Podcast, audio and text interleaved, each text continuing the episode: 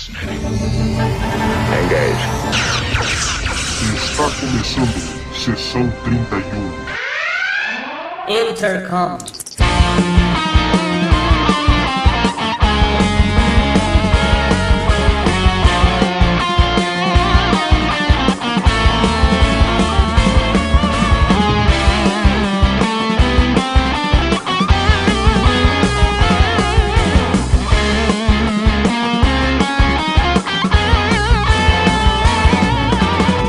Olá pessoal, eu sou o Valdomiro e estamos começando mais um podcast. E quem está aqui comigo hoje é o Fernando Penteriche, lá do Trek Brasilis. Fala aí, Fernando. Beleza, Valdomiro, pessoal, tudo certo? Bom, hoje, veja bem, estamos em setembro aqui de 2016, né? E o que muitos estão falando é que, enfim, é, são os 50 anos de Star Trek, né? Só que hoje aqui nós não vamos falar sobre os 50 anos. É, indo na contramão aí de, de todos os é, trackers, né? Podcasts, ou seja lá o que for, canais do YouTube. Hoje nós vamos fazer diferente. Vamos voltar 20 anos no passado, vamos de volta ao ano de 1996, quando Star Trek estava completando 30 anos, né? Então ali foi uma época muito especial, muita, muitas comemorações, é, não só eventos, mas também tivemos episódios das séries, episódios especiais comemorativos, filme estreando no final do ano, sucesso de crítica e público. Dá para se dizer que ali foi o auge da franquia Star Trek, né? Então os 30 anos de Star Trek foi algo muito especial que a gente aqui se lembra muito bem. E é isso aí, então a galera, quem estiver esperando que a gente falasse dos 50 anos, eu acho que vai ter que esperar uns 20 anos aí, né, Fernando? Provavelmente. Olha, cara, só, só vou te falar que a gente pegou a nossa nave, deu a volta no sol e estamos aqui em 96, cara. Nós vamos falar sobre isso hoje. Ótimo. O ruim é que aqui a internet tá discada ainda, né, cara? Tem uns probleminhas, né? É, talvez caia a conexão aqui e tal, mas tudo bem, vamos embora. Ah, muito bom, cara, muito bom. Então é isso aí, galera. Vamos para os 30 anos de Star Trek. Fernando,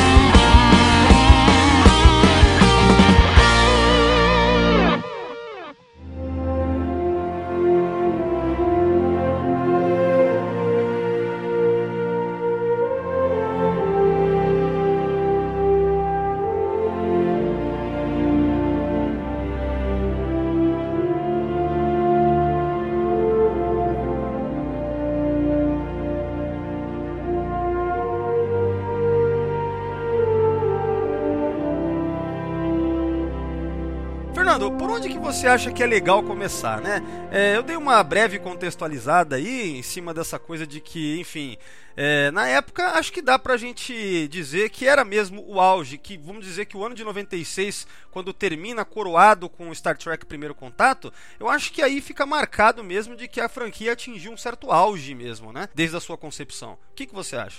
Cara, eu acho que sim, porque se você for ver, em 96 estava acontecendo muita coisa, né? Isso já estava vindo desde, desde o final da nova geração, com ela migrando para o cinema, com Star Trek com capa da Time, a revista Time, é, duas séries em produção é, simultâneas, muita coisa legal acontecendo, os filmes sendo produzidos com a nova geração. Aqui no Brasil também o, os fãs estavam com muita atividade, né? Foi um, foi um período bem, bem legal, assim, de, de, de ser fã de Star Trek. E, cara, eu, eu acho que foi só, só esse de 50 anos que talvez tenha superado o do, dos 30 anos, porque o de 35, de 40, acho que não chegou perto. Foi uma época bem legal, sim, cara. É, se bem que eu tenho a impressão que, na verdade, cara, esse de 50 anos ele decepciona em muita coisa, né? Porque, por exemplo, se a gente comparar é, as comemorações do, dos 30 anos, elas parecem maiores, né?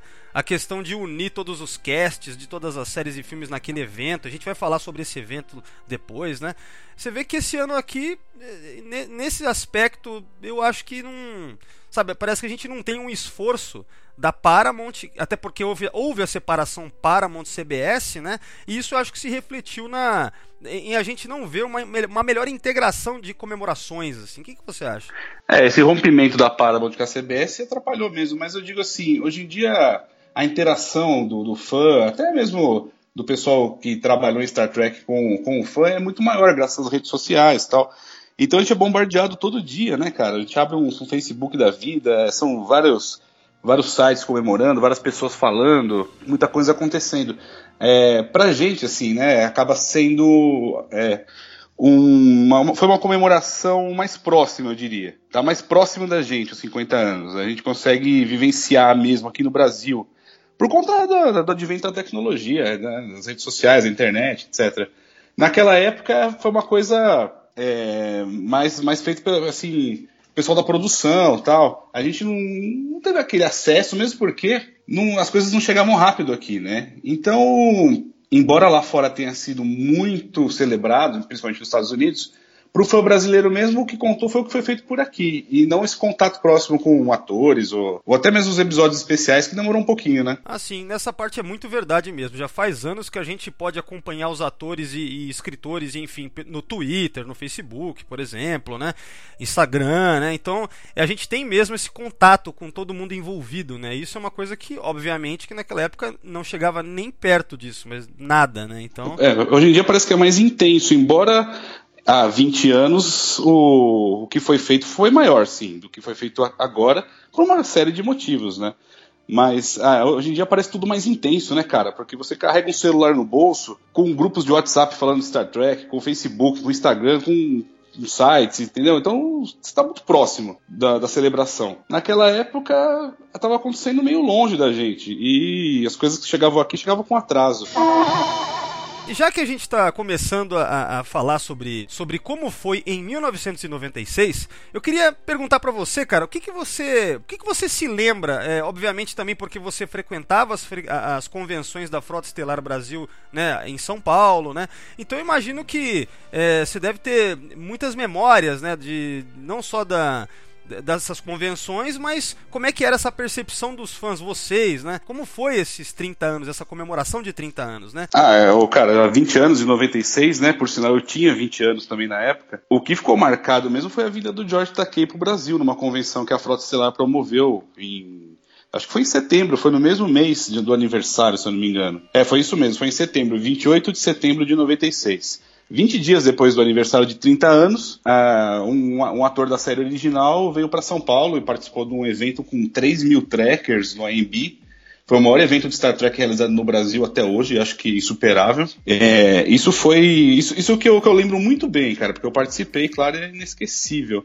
Mas o, o movimento tracker, é, embora tenha sido uma época pré-internet, pré-Trek Brasilis, né, também, que surgiu em 99. Foi uma época intensa dentro do, do, que era possível na época, com fanzines, com eventos, com lojas de material de memorabilia surgindo em São Paulo. É, em outros estados do Brasil, no Rio também, teve muita coisa. Até, em, até no Ceará, em Fortaleza, tinha o grupo avançado de Fortaleza que também promovia uns eventos interessantes, tinha um fanzine. Então foi, foi um ano bem intenso, cara. Naquela época, na verdade, era intenso ser, ser fã de Star Trek dentro das possibilidades da, daquela, daquela época, né?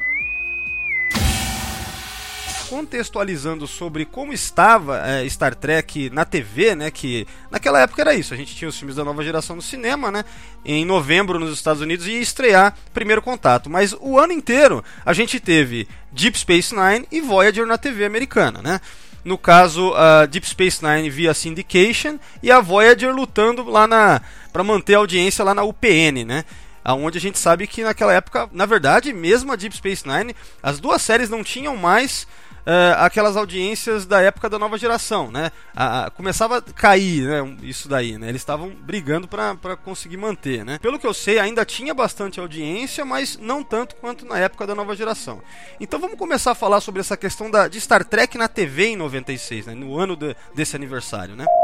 Olha, cara, é, no começo de 96 estava é, no primeiro semestre, né, até maio, terminou a quarta temporada da Deep Space Nine que foi a temporada que foi, foi introduzido o Worf, né, o, conflito com os Klingons, e que no, no, episódio final da temporada, na verdade, era tudo uma trama do, dos fundadores, né, uma trama do, dos Changeling, a raça do Odo. E ficou no ar o, se, se era o Gauron, que, que era o, o cara que eles estavam se imitando, né, ou, ou era outra coisa tal. Então ficou, ficou isso no ar. E Voyager terminou, estava terminando o segundo ano, se eu não me engano.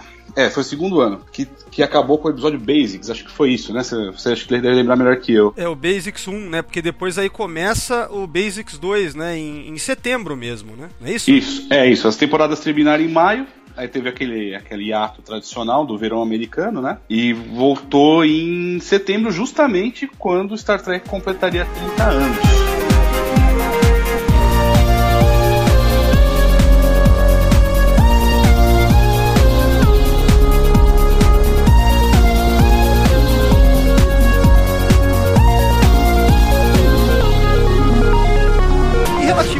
Publicações na época, aqui no Brasil mesmo que seja, né? Porque te, tiveram algumas coisas, não, não especificamente de Star Trek em termos de revistas, né? A gente tinha isso aí mais em fanzines, né? Diversos fanzines né, no Brasil, né?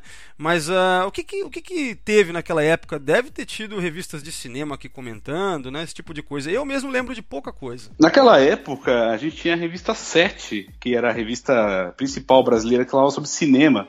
De vez em quando sai alguma coisa de Star Trek lá, acho que até saiu alguma matéria sobre os 30 anos logo no, no, no primeiro semestre. Claro, quando saiu o primeiro contato, eles comentaram com mais detalhes, embora o primeiro contato tenha estreado no Brasil só em 97. Fora a revista 7, que eu me recordo, tinha aquela revista Herói. Você lembra, Valdomiro, da Herói? Não, sim, a Herói eu lembro que, inclusive, comprar alguma revista. Por exemplo, a primeira revista que eu peguei na banca falando de Star Trek foi uma Herói, mas foi em 95, né? Foi quando, da ocasião da estreia do Generations, né? Ou seja, eles estavam falando sobre o vindouro filme, que na época no Brasil só ia chegar em abril, né? Era uma revista especial, não era? Uma revista maior, assim, tamanho, tamanho de uma revista Veja falando sobre Generation, uma edição especial deles, isso eu lembro bem, cara. É, só que isso aí já é, é um ano antes, vamos dizer, né? Estamos em 95 nesse caso ah, aí. sim. Não, é naquela época, em 95, mas a revista Herói era uma... Como não tinha internet, né, que a gente já disse várias vezes, a revista Herói era uma maneira da gente se informar sobre a cultura pop, né, na, na, na época. E era uma revista até um pouco difícil de acompanhar, porque ela era,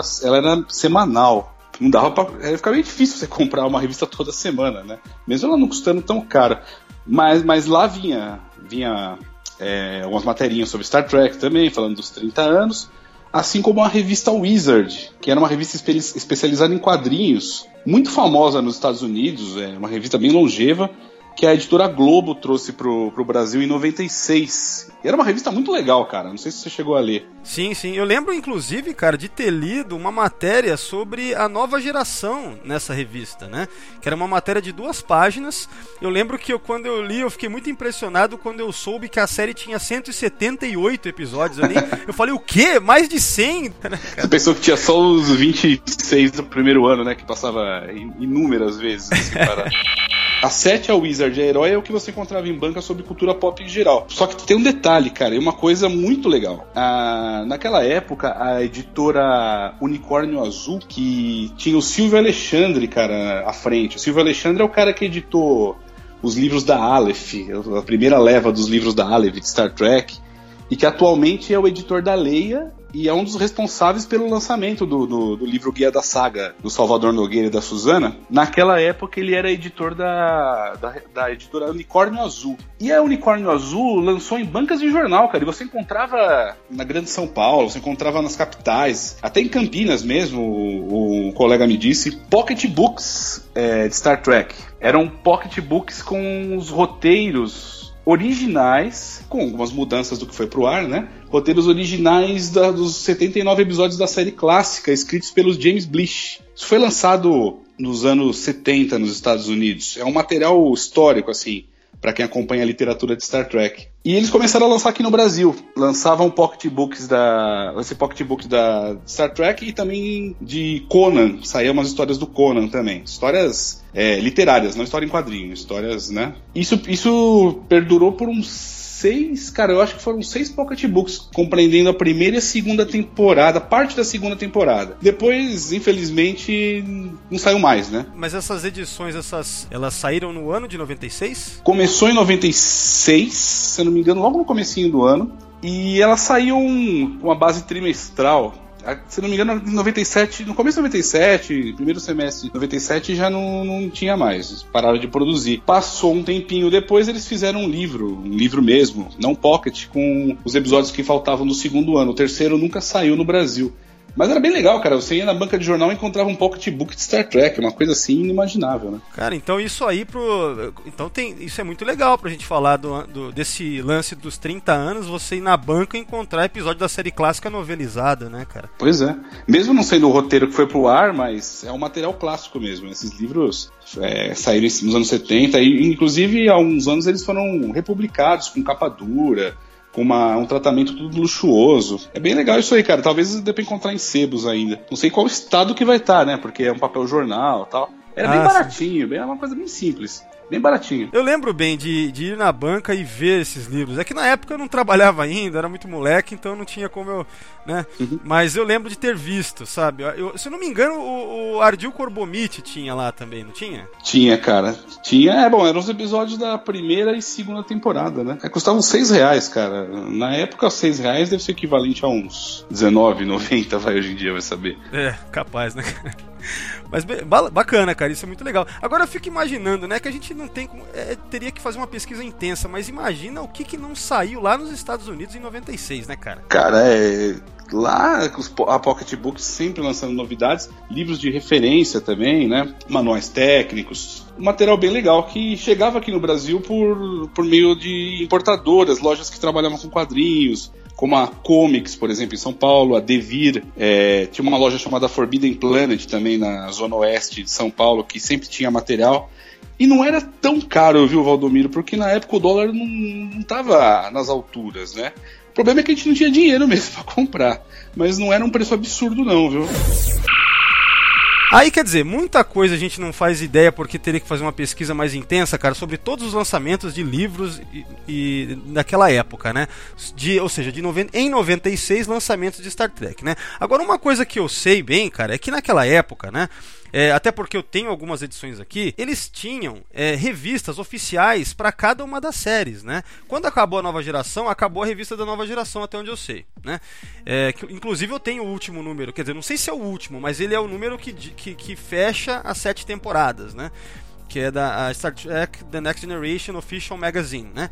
Então naquela época você tinha a revista oficial da Deep Space Nine e da Voyager também. É, a, essas duas revistas elas traziam sinopses da, dos episódios e às vezes um pôster interno e um, cara, notícia mesmo elas tinham poucas, era mais sinopse dos episódios. É... é, na verdade elas eram, cara, na verdade elas eram bem caça-níqueis, porque elas tinham uma sinopses, elas tinham alguma informação, pouca informação, mas elas tinham muitas fotos, né? Posters uhum. e o que mais, o que parecia que era justificativa delas é que elas tinham muitas propagandas de produtos licenciados, né? Isso, é um catálogo disfarçado. Exatamente, catálogo mas, disfarçado. E não só ela, é, além dessa revista, dessas duas revistas das séries, existiam mais duas. Uma era Star Trek a revista oficial de Star Trek, Official Magazine, uma coisa assim, que tinha Acho que era publicada pelo grupo Starlog também, viu, cara? É, essa sim vinha com notícias tal, mas era chapa branca, né? Também tinha um catálogo imenso na parte de dentro, mas era uma revista mais completa do que essas específicas das séries.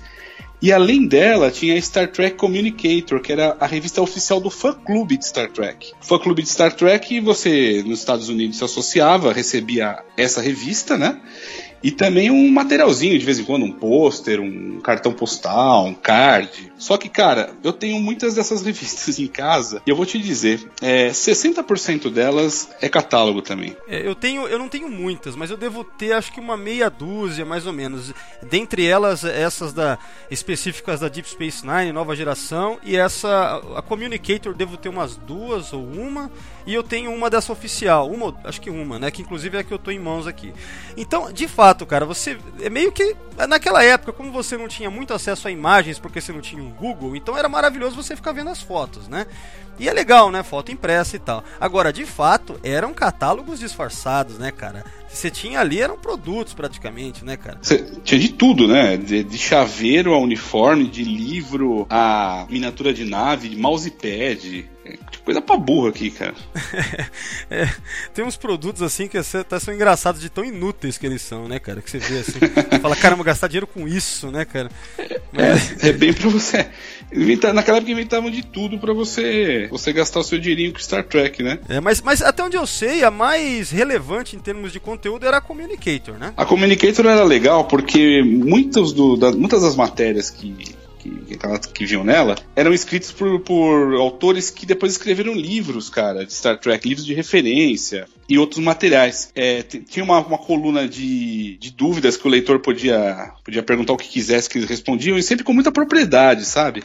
Realmente é uma revista pro fã. Pelo jeito, ela é feita de fã para fã, né? É, tanto que você falou dos autores, né? Quem eu lembro bem que escreveu para ela é o Larry Nemechek, né? Que escreveu os, o Compendium da nova geração, né? Isso. E, e também o Mark Altman, né? Que esses são os dois que eu lembro, né? Mark Altman, é, a editora Globo tá lançando aquele livro, né? De, de referência excelente que ele tem, né? Acho que é mais do que um, né? Como é que é? É mais que um livro que ele escreveu, né? São dois livros. O primeiro sobre os primeiros 25 anos e o, e o segundo livro sobre claro, os segundos 25 anos. A Globo está trazendo para o Brasil o primeiro livro. E espero que traga o segundo também, porque né, o primeiro trata da série clássica. Eu acho que até os filmes de cinema, ou até 87. E o segundo já é da nova geração para frente.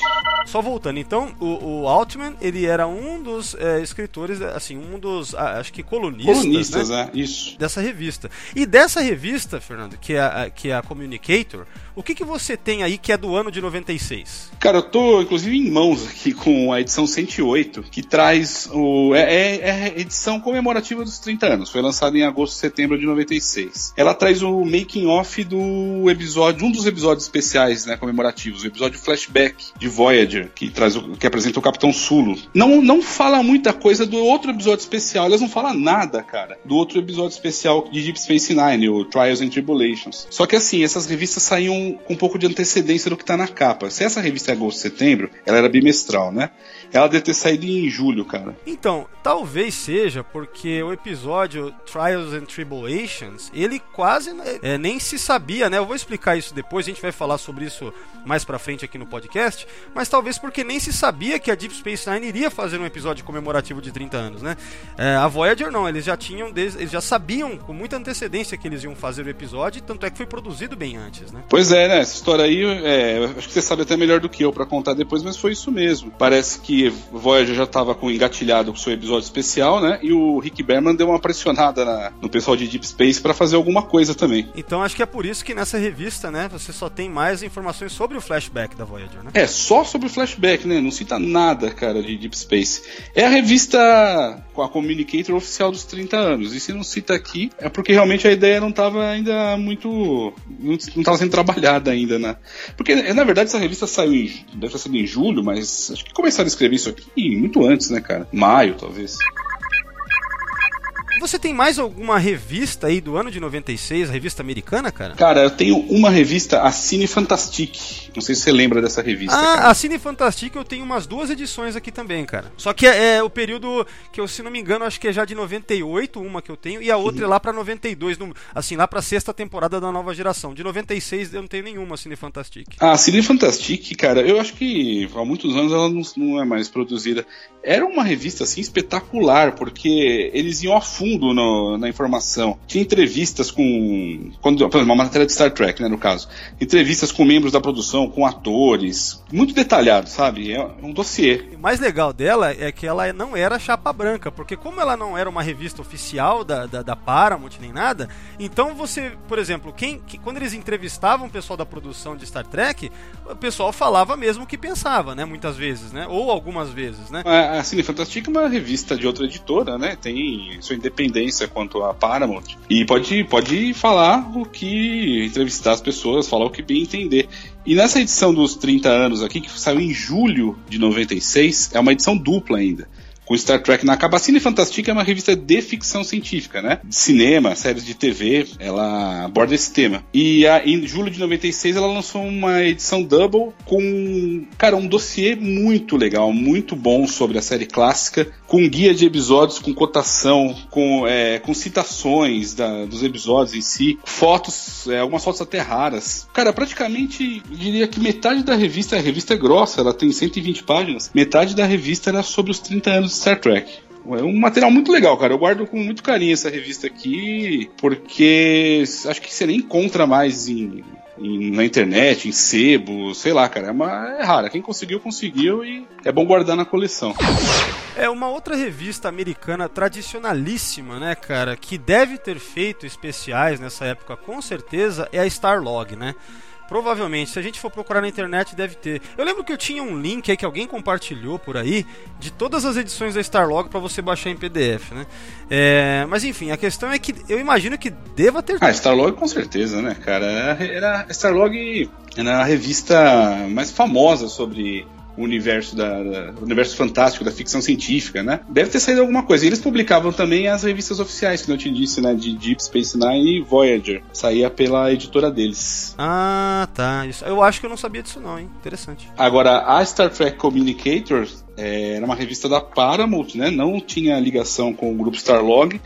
Era publicado por um tal de uma editora chamada Fã Club Editorial. Devia fazer. Acho que é uma editora que trabalhava com revistas de fã-clubes, que na época era forte isso, né? Várias séries, é, Arquivo X e tal. Todas elas tinham seu, seu clube oficial que tinha sua publicação oficial. Eu aqui, cara, o que eu tenho, que eu encontrei, na verdade, só faz uns dois anos, quando eu fui num sebo, cara, aonde é, acidentalmente encontrei essa revista aqui, que quando eu vi, cara, eu na hora levei, né? Essa revista é assim, o título dela é The Official Anniversary Magazine, então é a revista oficial de aniversário e tá assim, Star Trek, né? Então, essa aqui, pelo que consta, é a revista oficial de aniversário, talvez tenha sido a mais é, sei lá, não sei se essa é a mais import... foi a mais importante no ano. Será que foi, cara? Cara, é ofici... como ela é oficial, eu acredito que sim, porque. E junto com a Communicator, né? Porque a Communicator era forte mesmo na época. O fã clube oficial tinha muitos sócios, milhares de sócios. E esses catálogos mantinham, mantinham o clube, mantinham essas publicações. Acho que vendia bem o material. É, só que essa daqui, assim como eu tinha comentado, ela é bem, na verdade, um catálogo, né? O que tem, é, assim, a gente tem é, um pouco, mais ou menos é o seguinte: você tem fotos de todos os episódios é, de todas as séries até então. Eu acho uhum. que são de todos os episódios da nova geração, provavelmente. Tô folheando ela aqui agora, mas parece que sim. São fotos, uma foto de cada episódio com uma linha de opinião sobre alguém da produção ou ator sobre o episódio em si. Então é como se fosse assim, uma foto, um parágrafo, uma foto, um parágrafo, né? É, então vai até o ponto em que tinha episódios da Deep Space Nine, né? E da Voyager, né? Então por isso que não era tão difícil, talvez, ter um pouquinho de cada episódio, né? Uma foto e, uma, e um parágrafo, vamos dizer, porque também naquela época a gente estava ainda na, no final da quarta temporada da Deep Space Nine e a Voyager iria começar aí, né? Tava começando em setembro. É, essa revista que você tem, o Valdomiro, é, dá uma olhada na capa dela, tem um. Tá escrito 30, né? Tem, tem todas as caras dos personagens, não é isso? É isso, tem um 30 grande com a cabeça de vários personagens, assim, né? Vem embaixo do McCoy, qual que é a editora? Se é Starlog? É Starlog Group. É isso aí. Ah, então é isso mesmo, cara. Ela é da mesma linha daquelas revistas oficiais. Ah, tá, legal, cara. Tem até aqui o preço, cara. Nos Estados Unidos é 12,99 dólares na época. Deve ter sido caro isso aqui, hein, cara. É, porque ela é bem caprichada, né? Acho que ela vem com, posters também. Né? É, então, o problema é que ela tem posters que, na verdade, são, também são propagandas, entende? Os caras não perdem tempo. Ó, tem, tem um pôster aqui que é a propaganda dos bonecos, né, dos action figures do Decade, né? Que, que, é bem interessante. Tem o Capitão Pike, tem um Talusiano aqui e tal. Então, o que tem aqui nessa revista que não é propaganda é que você tem, por exemplo, posters dos capitães, dos quatro até então, né? E você tem também um blueprint da, da, da Enterprise D, que é bem legal, e um blueprint da, da Deep Space Nine, da estação, né? É, não sei se nessa revista tem, na, na, Star Trek Communicator tem uma propaganda grande na, na, na última capa de um evento chamado Star Trek One Weekend on Earth. Pera aí, deixa eu ver como é que é. Don't you understand? Dá uma olhada aí se você acha na, na, quarta capa ou em algum lugar aí. Foi um evento que ia marcar os 30 anos de Star Trek em setembro mesmo, no dia do aniversário. Um puta no evento na cidade de Huntsville, Alabama. Cara, eu não tô encontrando agora. Talvez deva ter em algum lugar por aqui, mas não, não tá. Não tá sei lá, não tá na, na quarta capa, nem na terceira, nem nada assim. Talvez esteja no meio, se tiver, né? Esse, então, esse evento aqui está sendo bem divulgado nessa revista. Peraí, é Huntsville? É isso? Huntsville. Ah, tá assim, ó. Antos 4, Gideon fala dos planetas. Uhum. Aí tá assim, depois de 30 anos de explorar é, Strange New Worlds, é, em Alabama. É isso mesmo, cara. Ó, One Weekend on Earth é o nome do. Isso. Exatamente, ó. Dia, ó, dia 8 de setembro, que era um domingo, né? 8 de setembro de 96. É um evento ferrado com William Shatner, Leonard Nimoy, Kate Mulgrew.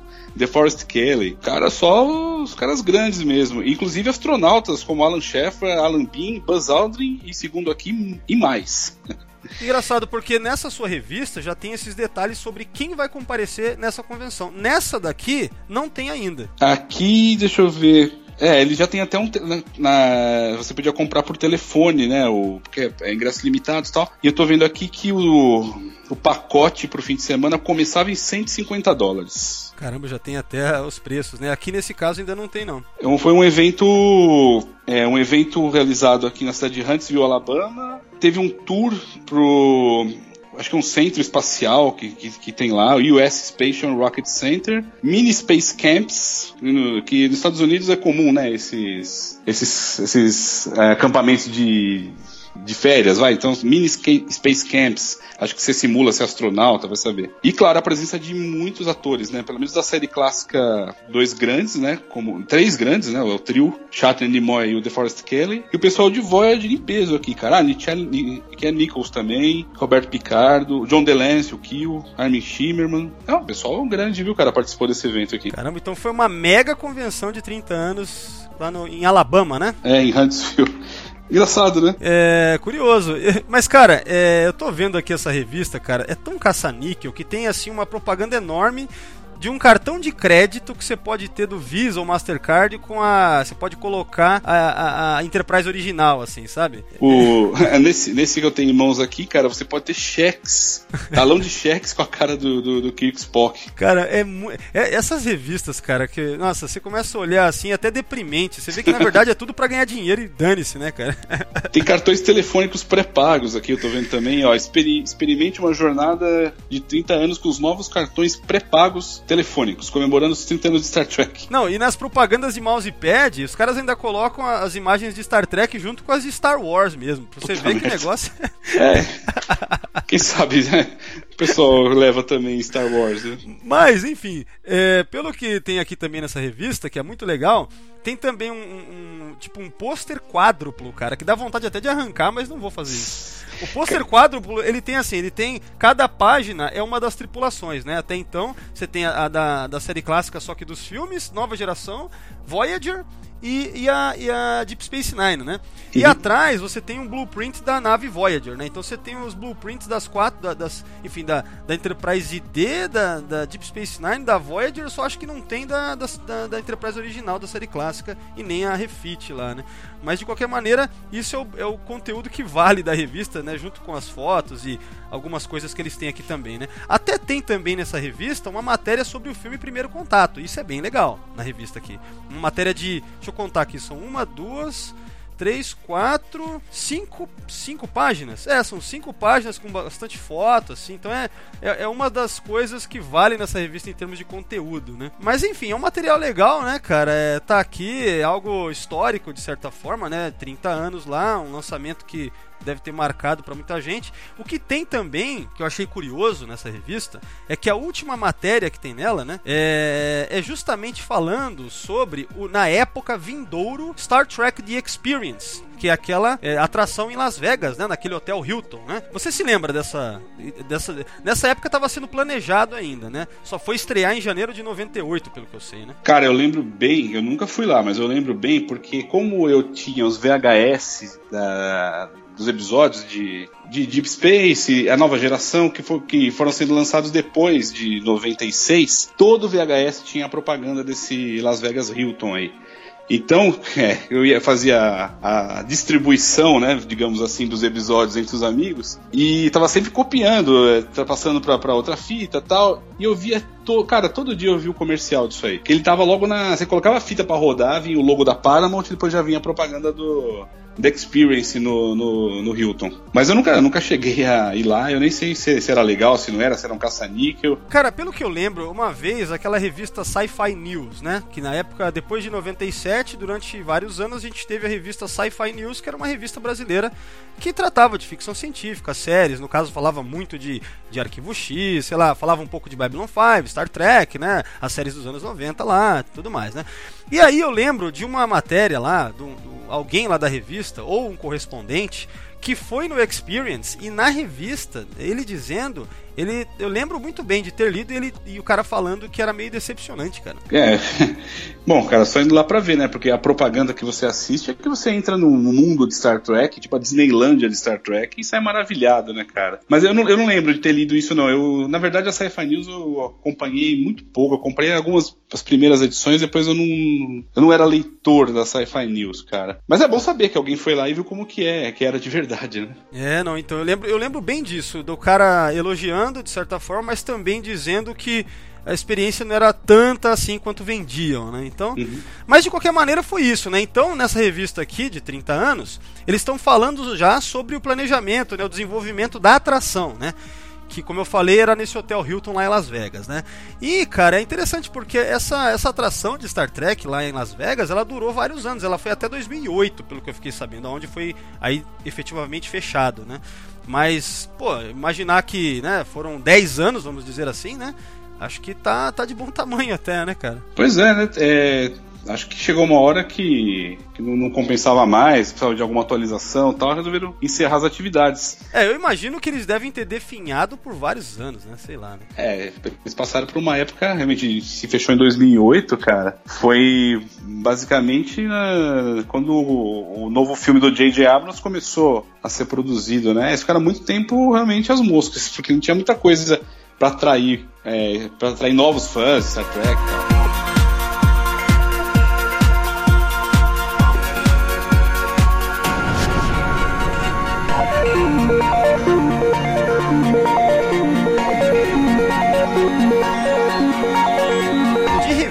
Eu acho que é isso então, né? Que a gente teria para relembrar também porque é o que a gente tem aqui, né? É, essa, desse material sim. Para os ouvintes do podcast, eu vou deixar links aí para que as pessoas possam ver, né? Pelo menos as capas das revistas, né? Para terem ideia do que, que a gente está falando aqui, tá? Então eu vou deixar no post do podcast os links aí pra galera. É, então, Valdomiro, sobre as, essas revistas oficiais ou revistas de ficção científica, seja lá fora ou aqui, é isso aí. O, o que a gente pode abordar, o, uma coisa legal, cara, que aconteceu em 96 também, foi a volta dos quadrinhos de Star Trek para Marvel. Eles já tinham sido publicados pela Marvel em 79, é, aproveitando a onda do primeiro filme, né, o The Motion Picture. Publicaram 18 edições, eles publicaram a novelização do, do, do filme e depois mais algumas edições, no total 18 edições. Essa novelização, inclusive, saiu no Brasil é, no começo dos anos 80 pela editora Abril. Em 81, a Marvel é, acabou o contrato, eles não publicaram mais nada de quadrinhos de Star Trek. E anos depois, a DC Comics, que começou com, em 84 com essas publicações a partir da, do filme Ira de Khan, né? E durou bastante tempo, cara. É, até 88 e acabou o contrato de novo. Aí a editora que estava surgindo na época, Malibu Comics, começou a publicar Deep Space Nine e tal, mas não foi muito para frente, durou poucos anos. Em 96, aí sim é, ocorreu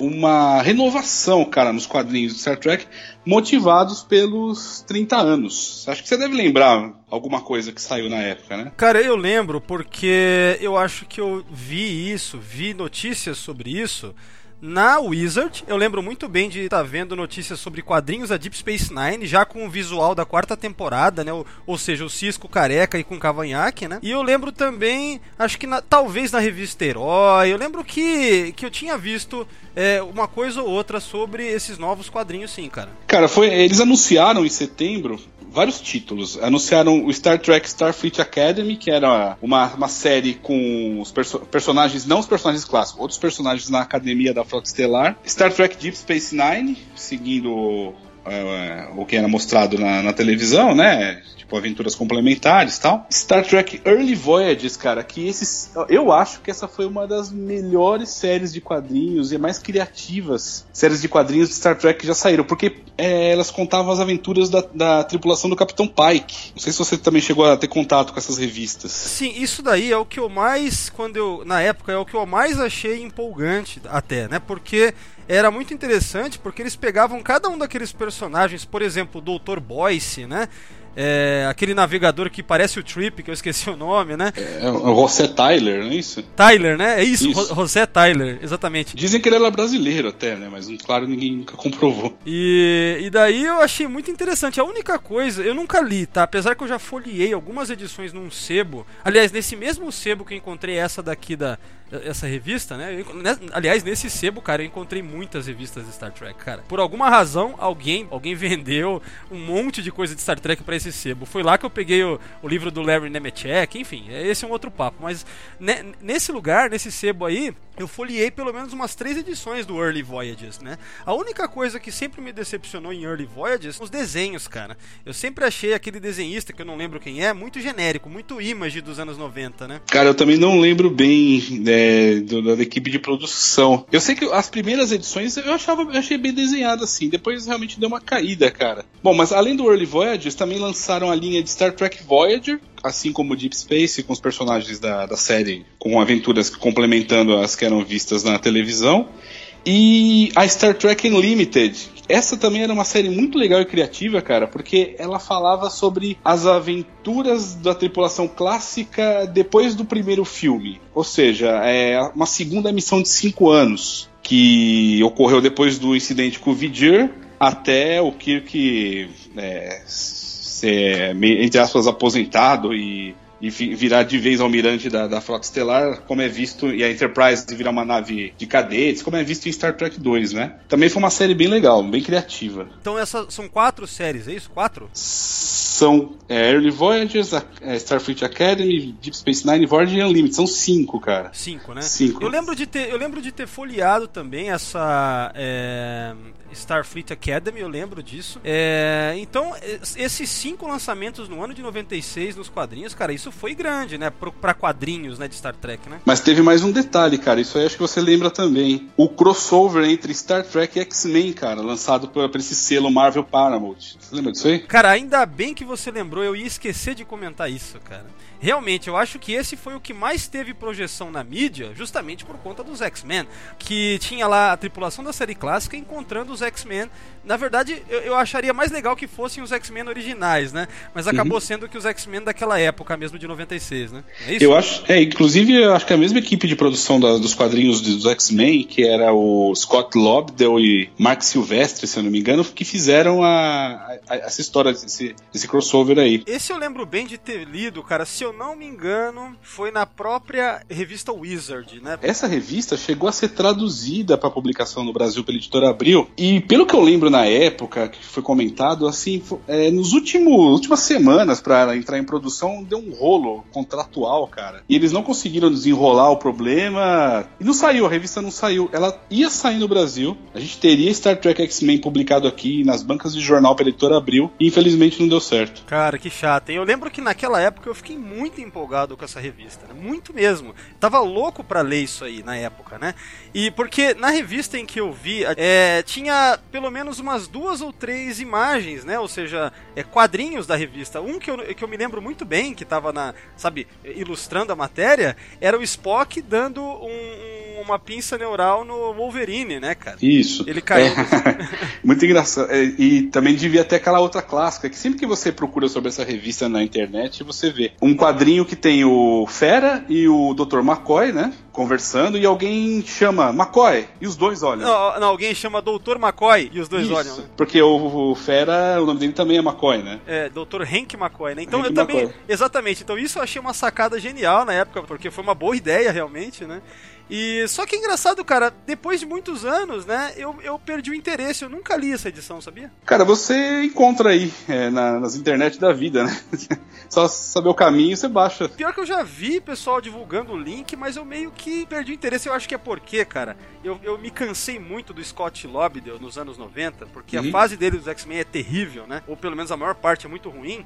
Então, e os desenhos também, acho que aquela fase anos 90, todo mundo querendo ser o Jim Lee, sabe? Uhum. Então eu, eu me desinteressei, né? Eu realmente até hoje não. Sei lá, talvez se fosse publicado aí, não sei, eu fosse. Não sei, teria que. Mas na época eu lembro eu lá, moleque, eu fiquei totalmente empolgado com essa ideia, né, cara? E além do, né, do encontro da, da, da, tripulação clássica com os X-Men, se eu não me engano, no ano seguinte, cara, seguindo os eventos do primeiro contato, a tripulação da nova geração se encontrou com os X-Men também pela, pelo selo da Marvel Comics, Marvel Paramount Comics, né? Foi em 98, na verdade. Uma história chamada Segundo Contato. É, isso aí nos quadrinhos, né? Os quadrinhos. E também tivemos um livro, esse sim publicado no Brasil, mas isso aí também. De depois de 96, né? Chamado Planeta X. Saiu, saiu pela Sci-Fi Books, que era o selo da Sci-Fi News. E isso, eu tenho esse livro aqui. A capa é até ilustrada pelo, acho que pelo Roger Cruz, né, cara? Se eu não me engano, a capa, pelo menos os desenhos, eu sei que é do Roger Cruz. A cor, eu não lembro quem fez a colorização, mas enfim. Eu nunca tive esse livro, cara. Nunca me interessei em, em ler na época. Cara, é legal, é legal. Eu lembro de uma cena muito bacana em que o como é que é, cara? Eu lembro que tem um encontro, em dado momento, do Capitão Picard com o Professor Xavier. Um olha pro outro e reconhece uma certa familiaridade. Assim. E, mas isso é legal porque na época em que nem se. É, não tinha nada concreto para um filme dos X-Men, e os roteiristas, né? O roteirista lá fez essa brincadeira, né, cara? O autor do livro, né? Então eu achei bem legal isso lendo na época, assim. É porque o primeiro X-Men, se não me engano, é de 2000, né? Então, 2000, é. tinha nem. Esse livro deve ser 97, 98, nem, nem tinha começado a pré-produção do filme. É, mas um dia a gente fala mais sobre isso, mas a questão é que é, em 96, então, a gente tem esses essa, essa, esse crossover com os X-Men no quadro, nos quadrinhos, né? Uhum. E é muito bacana, além dessas cinco publicações que foram mensais na época, né? Não é isso? Elas, eu acho que algumas edições eram bimestrais, viu, Valdomiro? Não chegava a sair a cinco todo mês. Acho que elas se revezavam, na verdade, na, nas comic shops lá dos Estados Unidos. Não saiu cinco títulos todo mês, sabe? Acho que cada mês saía dois ou três, assim.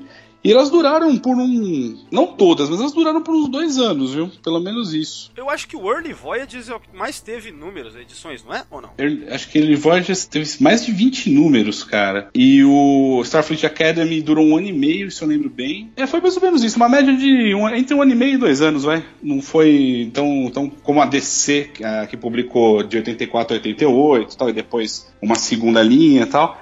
Mas cumpriu seu papel. Acho que deixou deixou histórias bem legais aí, que a gente lembra até hoje, principalmente Early Voyages. É, o Early Voyages, né, mais uma vez, relembrando, é, é a HQ na qual a gente tem é, a Enterprise do Capitão Pike ali, naquele período que o Spock servia com ele e tal, é, eu lembro muito bem que o Trek Brasilis fez uma, um artigo sobre o Early Voyages falando um pouco sobre cada edição, não foi? Sim, acho que, eu acho que é do Salvador Nogueira esse artigo, cara. Eu sei que foi feito, mas realmente eu não lembro os detalhes. Mas depois a gente coloca o link, né, para o pessoal pesquisar. Sim, sim, eu vou deixar no post desse podcast também para vocês darem uma olhada lá. Se eu não me engano, é comentada cada edição dessa, dessa série. É bem bacana, uhum. cara.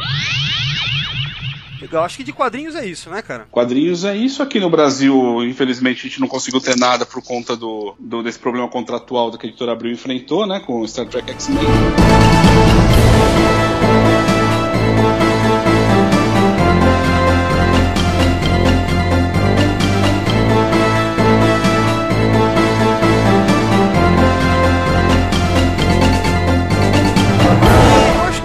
Próxima grande coisa, né, cara, que a gente tem que falar aqui, para isso que a gente falou brevemente no começo, que você inclusive disse, né, que compareceu ao evento, é justamente a vinda do, do George Takei pro Brasil, que se deu foi no mês de setembro mesmo aqui de 96, não foi? Foi, foi dia 28 de setembro, cara. É, 28 de setembro de 96, então, George Takei no Brasil para a convenção da Frota Estelar Brasil, né? Então acho que, cara, você como esteve lá, era legal você falar um pouco, né?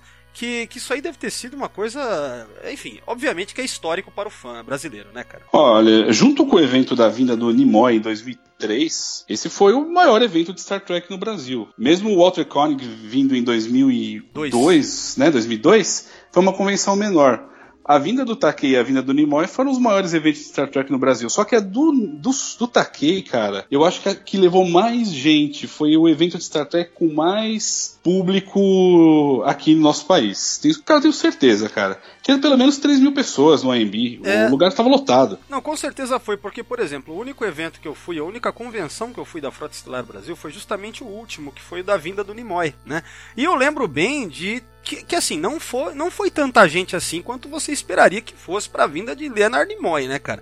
E todo mundo com quem eu conversei, mesmo anos depois, as pessoas com quem eu falei, é, confirmaram que de fato nem se comparava a quantidade de gente no evento do Takei, né? É, o evento do Takei foi, foi um. Cara, eu tive a felicidade de ter ido. Na época era muito novo tal, também não tinha muita grana para investir. Então eu fiquei num local assim no, no, no no auditório do AMB intermediário. Dava para ver o legal o palco, mas não era lá na frente, logo não tive acesso a autógrafos. Mas o evento foi muito legal, cara. E esse evento, ele começou a ser divulgado lá para o mês de abril de 96. A Frota Estelar Brasil já tava, já começou as negociações, já fechou com, com o Takei muito cedo, né? Porque também, cara, iam trazer o cara em setembro, que é o mês de aniversário de Star Trek. Imagina a quantidade de compromisso que essa gente tem. E também, claro, para reservar o, o Palácio das Convenções do AMB, né? Que naquela época era um dos poucos locais em São Paulo que dava para fazer um evento desse porte. Hoje em dia já tem pavilhões também, tem auditórios maiores tal mais modernos até, mas naquela época você só tinha aquele espaço. Então eles tiveram que se antecipar e 96 foi um ano que eles se agilizaram bastante para trazer o Takei, para dar tudo certo, né? Você, Valdomiro, eu tenho certeza que você ligava para a Trackline, aquela linha que tinha notícias de Star Trek, você lembra dela, não? É, a gente comentou sobre isso naquele podcast, o primeiro que você participou aqui com a gente, né? Da, isso. Que, que, eu tinha entrevista e tal, eu acabo comentando sobre isso. Eu ligava religiosamente todos os dias, de segunda a sexta, né, pra Trackline.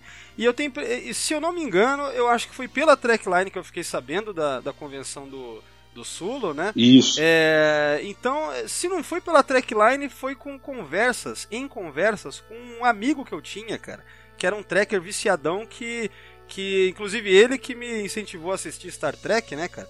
Uhum. Um cara que ele comparecia às convenções da Frota Estelar Brasil, né? É, eu lembro dele falando para mim, não, cara, você tem que ir, você tem que ir. Só que eu, mais uma vez, eu era muito novo, eu não trabalhava ainda, não tinha como, né? Eu falar pro meu pai, ah, pai, é convenção do Sulo, né? Falar que porra é essa, né?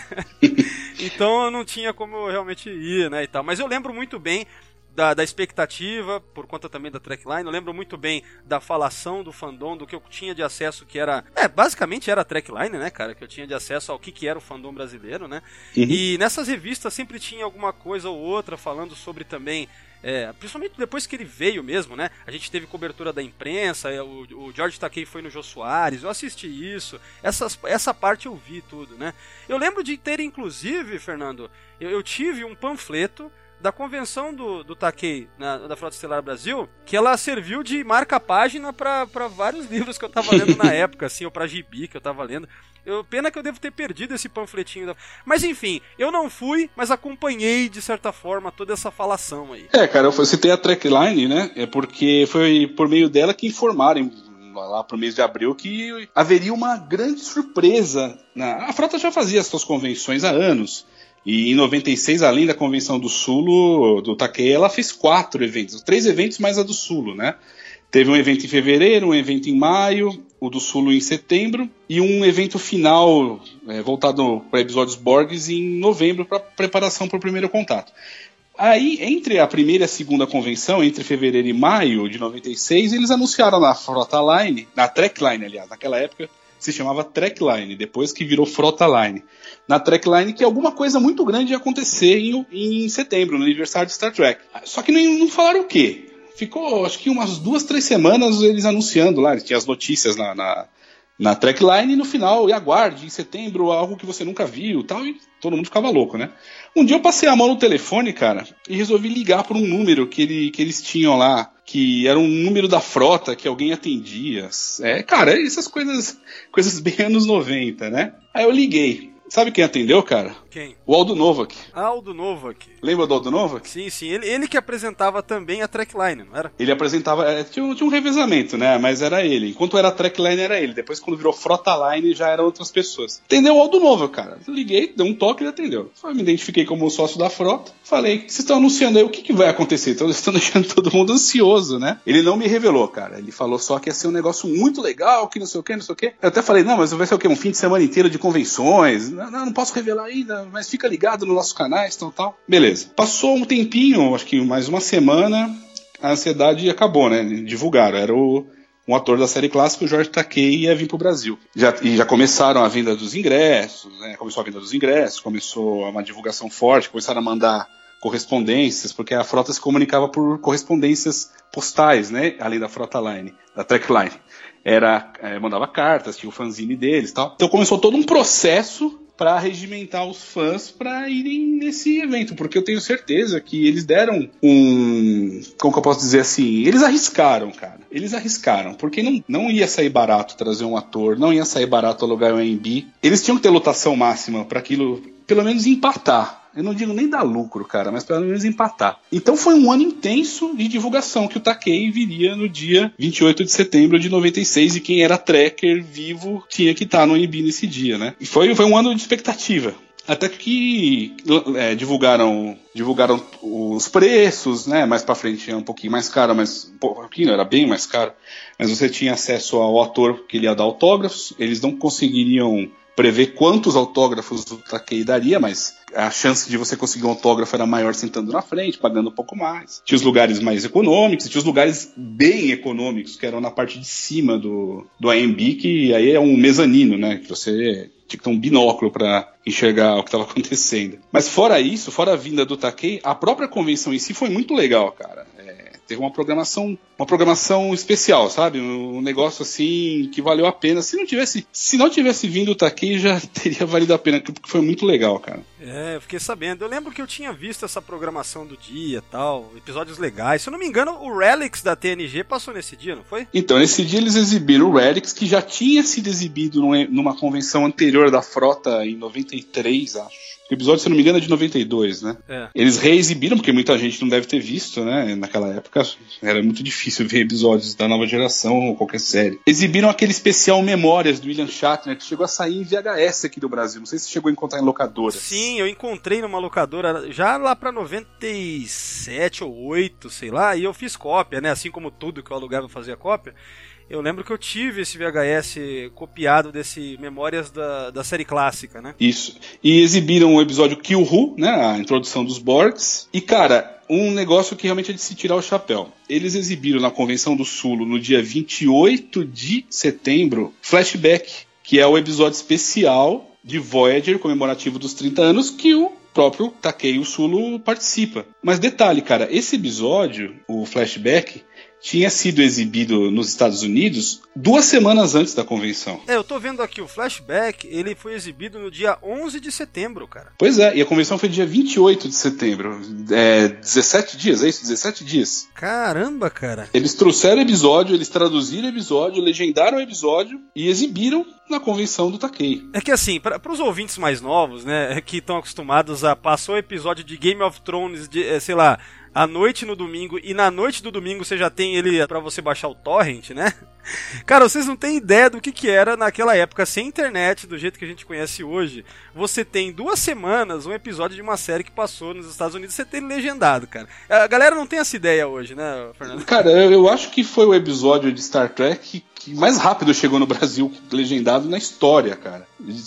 Somando nova geração, pegando nova geração, Deep Space, Voyager, pô, duas semanas, cara. cara... Os caras... E eu lembro que a imagem tava legal, acho que foi a primeira. Deve ter sido a segunda, né? Porque naquela época, pra você legendar, você tinha que fazer uma segunda cópia. Deve ter sido a segunda cópia a partir do que gravaram na, na TV, quando passou lá na UPN semanas antes. E não, não, cara, isso aí foi a, tipo a cereja no bolo, né? Como dizem, né? Você tá na convenção do Takei, você vai ver o episódio com o Takei. Foi muito legal, né? Valeu a pena, valeu a pena o, o valor pago, valeu a pena tudo. É, quem morava fora de São Paulo ia até, vinha até a capital ou vinha de outros estados para participar desse evento. Foi, foi muito legal mesmo.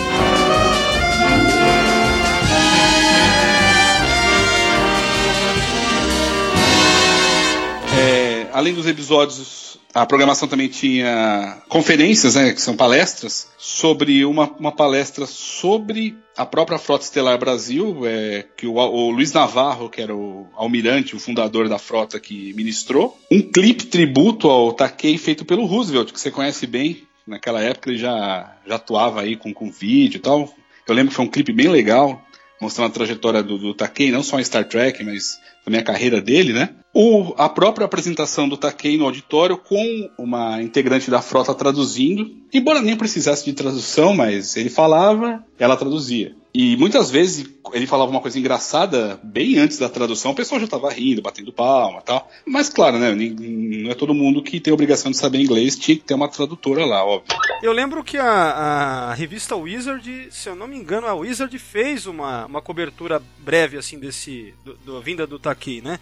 E eu acho que outra, até outras revistas, talvez, sei lá, sabe, revistas, tipo revista Veja, deve ter tido alguma coisa, né, cara? Ah, foi o primeiro ator clássico que veio pro Brasil, se eu não me engano. Participar de evento foi. Agora, que, que com. É, acho que foi o primeiro mesmo. Primeiro ator clássico, cara. Isso foi em 96. O Brent Spiner tinha vindo pro Brasil na, na época do Generations, em 95, mas ele ficou no Rio e participou de uma entrevista com o Rubens Evald Filho, e acho que foi só isso. É, inclusive eu lembro de uma. Cara, isso lá pra 95, assim. Eu tava no dentista, assim, na, sabe, esperando ser atendido. Aí eu pego uma revista pra ler lá, era uma revista Veja, e no final tinha entrevista com o Brent Spiner, cara. Né? É, foi isso mesmo. Aí eu, eu lembro que eu fiquei chocado porque eu não sabia que ele era tão diferente do Data, assim, tão. Eu não sabia que ele tinha cabelo branco já, sabe? Eu fiquei assim, caramba, esse é o Data, né? E aí eu lembro que eu tive que me conter pra não, né? Porque, né, você tinha entrevista com o Brent Spiner, eu falei, pô, vou levar pra mim essa revista aqui. Arrancar as páginas sem ninguém ver, né? Arrancar assim, né, cara? Mas o... não, de, deixei lá, deixei lá. Então, cara, é, depois, depois da apresentação do, do Takei, ele falou por mais ou menos uma hora e meia, contou histórias e tal. Foi super divertido, claro. Quando ele entrou no palco, o pessoal aplaudiu de pé. Foi, foi um negócio meio emocionante mesmo. Depois, é, durante uma meia hora, abriram o microfone para perguntas de fãs. Ele respondeu. Cara, o Takei é uma pessoa muito bem-humorada, uma pessoa muito simpática, né? Super solícito. E quando acabou, levaram ele para uma sala ali no complexo do AMB que ele ia autografar. Não, não, eu não sei se eram fotos que ele vendia, ou se você podia levar qualquer coisa para autografar, mas teve a sessão de autógrafos dele lá, né? Enquanto passava um episódio, que acho que era o Relics, eles foram chamando as primeiras fileiras. Aí uma fileira e a segunda. Mas isso não demorou muito, cara. Eu acho que umas quatro fileiras conseguiram autógrafo do Takei. Depois encerrou. Não teve mais pra frustração geral, né? Ah, mas legal, hein? Foi um dia a ser lembrado aí, né? Tá fazendo 20 anos já, logo mais. É, inclusive o Trek Brasil vai publicar alguma coisa assim na, no dia 28, que, que se comemora 20 anos da vinda do Takei. E o último bloco do, da convenção, eles exibiram meio que em primeira mão o trailer do Primeiro Contato, né? Primeiro Contato que ia estrear dois meses depois nos Estados Unidos, dia 22 de novembro. A gente estava em 28 de setembro. Exibiram o trailer de Primeiro Contato, teve um, uns 10 minutos de conversa sobre o filme e a convenção foi encerrada com o Who. O Who foi a último, último... Nessa hora o Taken nem tava mais no AMB, né? Já devia ter voltado pro hotel e tal. Eu sei que o Ricardo aqui do, do Sessão 31, ele, ele foi também, e ele até já comentou brevemente sobre isso em outros podcasts, mas enfim, é, é eu, lembro, eu lembro também de uma cobertura completa naquela revista Diário de Bordo, né, que era uma revista barra fanzine, só que era bem, bem feita, né, uma revista de fãs, né, que tinha, né, Fernando? A Diário de Bordo era a revista oficial da Frota Estelar. Ah, da, da Frota Estelar Brasil, né? É, é, também era muito boa, cara. Ela começou bem simples, como um fanzine, papel, um papel assim, é, preto e branco, bem simplona mesmo, mas depois ela deu uma puta evoluída, virou uma revista muito legal, cara. Ali foi, acho que foi a melhor cobertura, porque foi, enfim, os caras que organizaram têm a revista e fizeram uma edição especial sobre o evento, né? É, e o sócio da frota, e na época eu era sócio, e você recebia o material em casa, chegava correspondências com as novidades e tal. E pra vinda do Sulo, eles fizeram uma cobertura também, também nesse sistema, porque você recebeu, depois que acabou o evento, passou um mês e tal, veio a revista que você citou, e fotos que o Sulo tirou em São Paulo e em Brasília, porque acho que levaram ele para Brasília. O Sulo tinha interesse, o Takei tinha interesse em arquitetura, parece, e queria conhecer Brasília. Levaram ele para Brasília e tem, tem umas fotos legais que mandaram dele é, do lado da catedral ali, sabe? Uma, uma, fotos profissionais mesmo, feitas com para um fotógrafo profissional. Eles mandaram revelar as fotos, né? Que na época não tinha foto digital, e mandaram também para os sócios umas três fotos do, do em São Paulo e Brasília. Ele gostou, cara. Tanto que o, o foi entrevistado pelo Trek Brasilis em 2000. Ele foi entrevistado duas vezes pelo Trek Brasilis. Em 2005, na segunda entrevista, feita pelo Salvador Nogueira, ele, ele lembrou da passagem dele por São Paulo nove anos depois. Lembrou e falou que só tinha boas lembranças dos fãs brasileiros, de como foi tratado, que adorou ter vindo pro Brasil, cara. Oh my. Para fechar um pouco o papo sobre Star Trek no Brasil, Fernando, pelo que eu me lembro, até o final do ano de 96 a gente teve um VHS sendo lançado aqui pela SIC Video, que não foi para venda direta ainda, mas foi para locadoras, onde a gente onde esse VHS continha os dois Best of Both Worlds e o que o Ru. Você lembra, né? Olha, Valdomiro, eu lembro, mas diferente de você, cara. Eu lembro que a, a fita, que é assim, a, a SIC Video é, lançou no Brasil de acho que 96 para frente, uma coleção de episódios de fitas VHS que saiu na Europa, né? Porque a SIC, se eu não me engano, a SIC era a sede dela era na Europa, não era nem nos Estados Unidos, cara. E vinham vinham coletâneas de episódios. Tinha o dos Borgs, que, que o Rui The Best of Both Worlds, tinha a, a fita do Spock, que tinha o episódio Sarek e Unification, e assim vai, né? Dos Klingons com episódios do Worf, um episódio single e um episódio duplo. O que eu lembro, cara, é que eles lançaram essa fita para venda direta e não para locadoras. Talvez você tenha visto em locadoras porque a locadora comprou, mas que eu não, eu não lembro de ter saído primeiro para locadoras, eu lembro de já ter saído para venda direta pro, pro fã. Talvez, bom, essa parte talvez, eu não sei. O que eu sei é que eu encontrei na locadora já no final do ano de 96, né? Que foi aonde eu assisti pela primeira vez, né? Aluguei, Fiz a cópia, obviamente, né? E, e aí foi onde eu assisti esses três episódios pela primeira vez, né? Uma coisa que foi. tava sendo muito esperada já, assim, né? Aquela empolgação porque é, em breve iria ter um novo filme, né? O primeiro contato com os Borgs, né?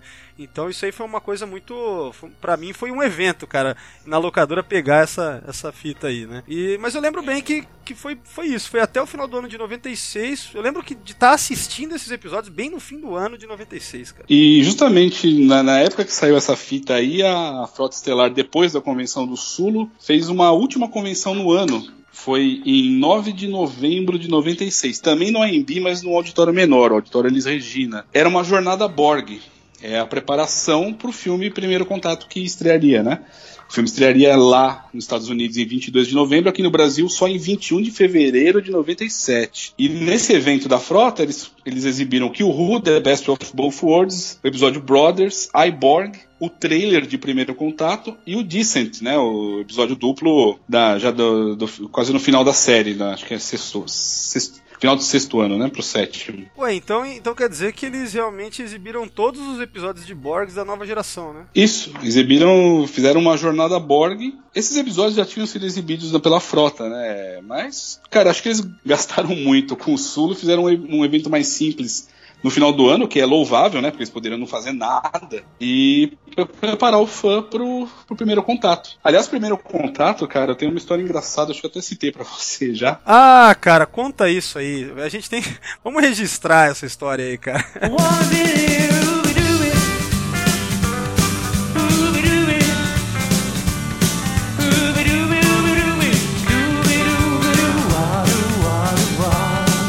Convenção, na convenção do Sul, eles exibiram o trailer do. Acho que foi um primeiro teaser, na verdade, do primeiro contato. Era um, era um teaser curto. Você encontra no YouTube hoje em dia, que não mostrava muita coisa, e tinha até algumas cenas envolvendo naves que nem era do filme eram recicladas de episódios da série da nova geração. É um teaser, né? Ah, eu lembro desse, cara. Na verdade tinha é, cena até do Generations, né? Isso. Não tinha música, uma música que era do filme, era um teaser, cara. Na convenção essa jornada Borg, eles já o pessoal da frota já tinha conseguido o trailer, trailer mesmo do, do primeiro contato que tava para estrear, né? Gravaram, acho que da TV. Não, que aliás esse trailer, cara, ele é fantástico. Ele é um dos melhores trailers de Star Trek de filme, né? Uhum. O, o, mostra tipo o Capitão Picard chamando o Worf de de covarde, né? Isso. Cara, é um trailer bem legal esse do primeiro contato, cara. É, no final ele fala aquela frase clássica, né? The line must draw here. É, isso. Explode tudo. Você fala, puta que pariu. é muito louco, né? É muito louco, cara. E nesse, nesse, nesse evento, nesse evento Borg da Frota Estelar, na, na, parte ali na feirinha, na feirinha de produtos, eles estavam com uma TV 14 polegadas, aquelas TV de tubo antiga, e, tavam, e passaram o trailer. No, no, intervalo passaram o trailer pra gente ver. Eu vi, mas cara, tava uma muvuca ali. Tinha, imagina, umas 100 pessoas em torno de uma TV 14 polegadas para ver um trailer. Acabou, é, pessoal lá exigiu que passasse de novo, eles voltaram a fita, passaram de novo. Eu não consegui ver muita coisa. Eu consegui ver na convenção mesmo, mas cara, eu queria ver de novo, né? E você sabe que acesso a, a, material de Star Trek, seja lá qual fosse, não era tão fácil, né? O que aconteceu, cara? Eu sempre gostei muito de trilhas sonoras de, de cinema, né? Sempre fui muito interessado tal. Em São Paulo existe ainda uma loja chamada Always Discos, eu não sei se você já ouviu falar. Ela fica na Rua Augusta. Eu acho que eu, cara, eu, na verdade eu nem lembro. Talvez eu tenha passado lá, porque na Rua Augusta eu já, putz, eu sempre ficava ligado nessas lojas de de CDs, DVDs, Uhum. sei lá. Ah, lá, o pessoal lá, é, o pessoal que é dono lá é fã de Star Trek, inclusive muitos fizeram parte do primeiro fã clube de Star Trek, primeiro grupo organizado de Star Trek em São Paulo, né, que tinha o nome de Star Trek Fan Club, né, não era um nome muito criativo, mas nos anos 80, então o pessoal que manja muito de Star Trek, gosta muito de Star Trek. E naquela época, como não existia downloads, não existia MP3, para você ouvir alguma coisa, tinha que comprar o CD. Saiu o CD do primeiro contato, a trilha sonora do primeiro contato. Eu encomendei na loja, naquele mês de novembro mesmo saiu o CD, fui lá pegar tal. Só que tem um porém, cara, o CD era um, era um sistema que na época era bem utilizado, era o CD Enhanced que chamava. Era um CD de música, só que ele tinha material multimídia também para você ver no seu computador. É, com aqueles arquivos QuickTime, com aquela tela minúscula, sabe? Sim, sim. Então você ouvia no, no seu aparelho de CD, mas você podia botar no computador, instalava o programinha que vinha junto e via o que tinha lá de multimídia. Uma época pré-internet, cara. Lembre, lembre sempre disso, né? Comprei o CD e tal. Tava, tô voltando pra casa de metrô, de condução. Começo a olhar e descobri que era Enhanced. Eu não sabia que era Enhanced. E tinha o trailer, cara, do primeiro contato nesse material. O Nossa. CD, é, o CD da trilha sonora do filme com. Pô, CD legal, com encarte, com fotos, com. né? Tá um materialzinho legal. E tava lá também o trailer. Eu falei, caramba, o trailer que eu queria tanto ver, né? Mas como é que eu vou ver? Eu não tenho computador, cara. Em 96 eu não tinha computador em casa. Eu tinha um aparelho de CD só lá, que ficava na sala, sabe? Era, era um negócio ali, era bem pré-histórico, né? Caramba, aí bateu aquele desespero, hein? Putz, quero ver o trailer, cara. E era um sábado, cara. Era um sábado, tipo umas três da tarde. Eu quero ver se putei. eu- O que, que eu fiz, cara? Eu trabalhava, eu trabalhava no escritório, é, uma construtora, né? Eu era auxiliar administrativo lá. Tinha 20 anos. Aí eu fui pra casa, ficou coçando a mão pra ver ó, o trailer e eu tinha, eu tinha a chave do escritório. É. Porque eu, eu era um dos primeiros que chegava, então eu tinha a chave do escritório, né? Ficava num, num sobrado, uma casa, né? Não era longe da minha casa, eram uns 20 minutos, 30 minutos a pé. Falei, quer saber, meu? Que se dane. Peguei a chave do escritório, peguei o CD, fui, cara. Um sábado, tipo, final da tarde, cheguei lá, tá tudo trancado, entrei no escritório. Falei, meu, que não apareça ninguém aqui, que vão pensar que o que, que eu tô fazendo aqui, né? tô saqueando a empresa. Cara, quem, quem que vai acreditar que você tá aí pra ver trailer, né, cara? Cheguei lá, no... tinha dois computadores na empresa, cara. Liguei o computador, aqueles 486, sabe? É, Nossa.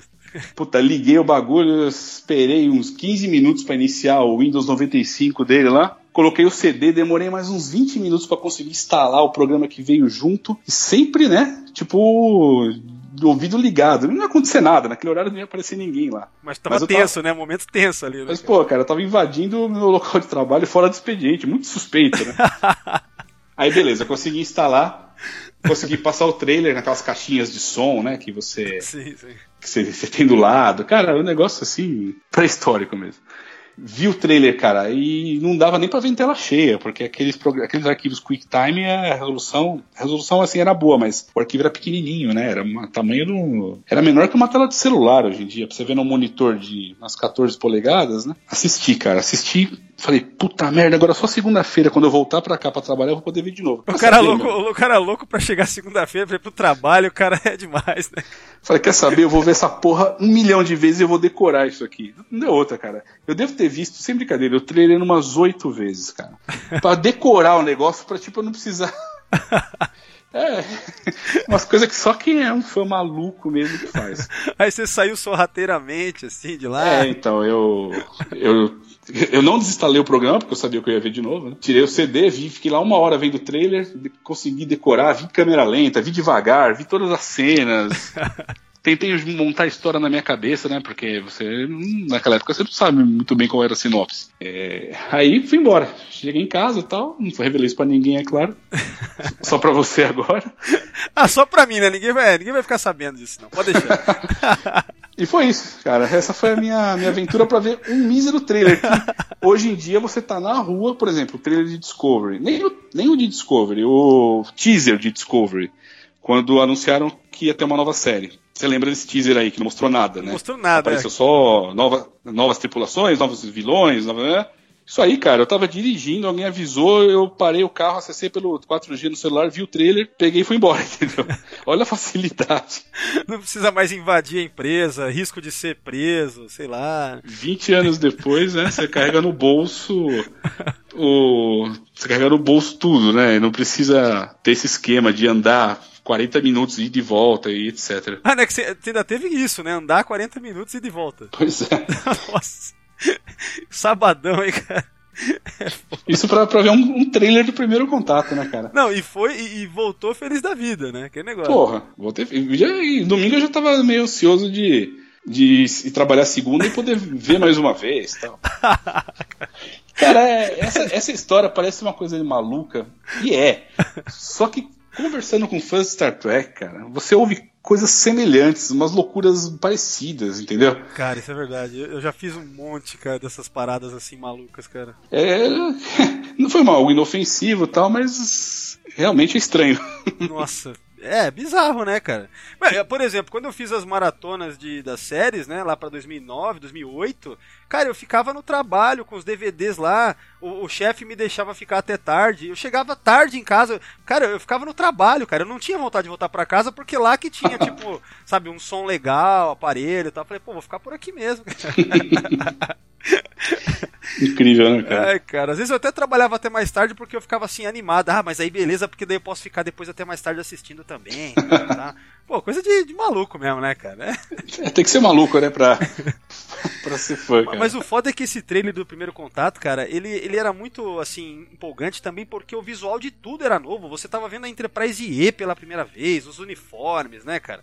Então ele, ele era muito, assim, o visual é muito louco também, né, cara? É um filme que trouxe bastante novidade. É, a Enterprise E, como você já disse, os uniformes que na semana seguinte começaram a ser utilizados em Deep Space Nine, é, o Data com um chip de emoção e sabendo lidar com o chip de emoção, ao contrário do Generations, né? Os Borgs, que são os vilões que todo mundo gosta, com a novidade da Rainha Borg, porque não tem jeito, né, cara? Tem que ter um vilão. Não, mas não só isso, né? Tipo, visualmente, os Borgs com visual bom de verdade, né? Não É, o visual cinematográfico, né? Então, assim, eu imagino mesmo que o trailer, né, sabe, você vendo ali, você ficou, né, maluco, né? Porque, pô, olha, olha o visual desse trailer, né, cara? E o trailer é muito bem editado. Você tem um conflito ferrado do Worf com o Picard. Você tem o Picard puto no final. É, Você fala, caramba, esse filme aí não é brincadeira, né? Não estamos falando de, de, de roteirinho de TV, não. Agora vai acontecer alguma coisa impactante mesmo. Tal. John Luke, blow up the damn ship!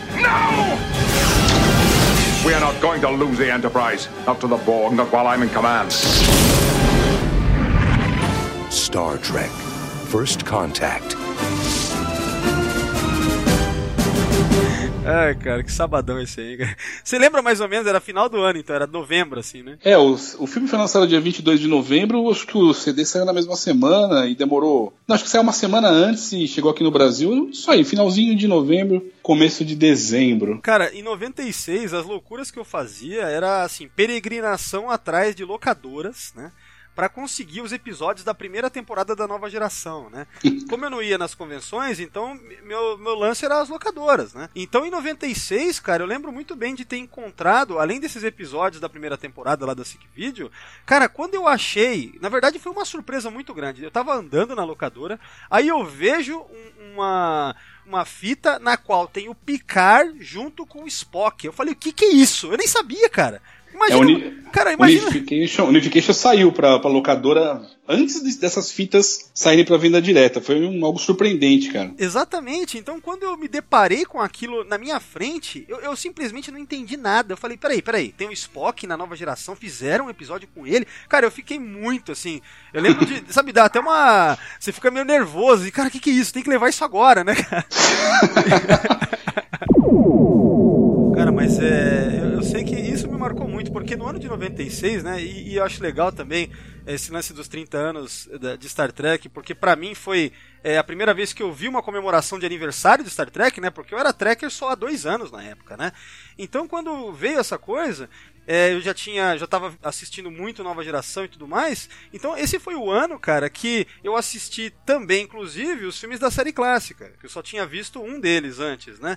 Então esse foi um ano que eu, eu me inteirei muito sobre o universo de Star Trek, eu assisti muita coisa, eu tava, mu- eu tava muito viciado em Star Trek em 96, cara. Então, é, e ela, era legal isso, você encontrava bastante VHS nas locadoras, né? Tinha, você tinha a primeira temporada da nova geração, você com sorte encontrava o Unification, encontrava os filmes. Com mais sorte ainda você encontrava episódios da série clássica que a SIC tinha lançado anos antes, mas era muito raro você encontrar em locadora isso também. Era. Eu lembro de ter encontrado na época uma fita que tinha dois episódios. O.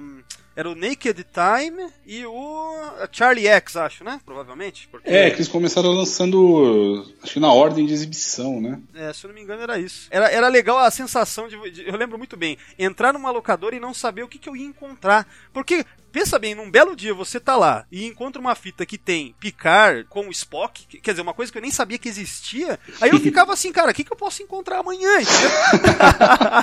é. Sabe? Vai lá saber o que mais que existe, porque eu não tinha como saber, não tinha informações, cara. Né? Pois é. era, meio, era meio louco o negócio.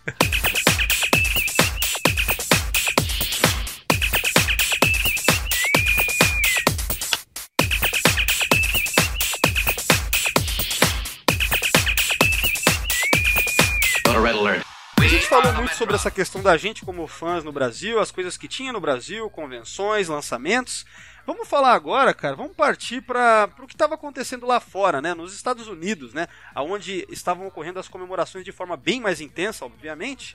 E aí eu queria falar um pouco sobre algo que aconteceu em 96. Um dos motivos de fazer esse podcast, inclusive, é por conta disso aqui que a gente vai falar agora.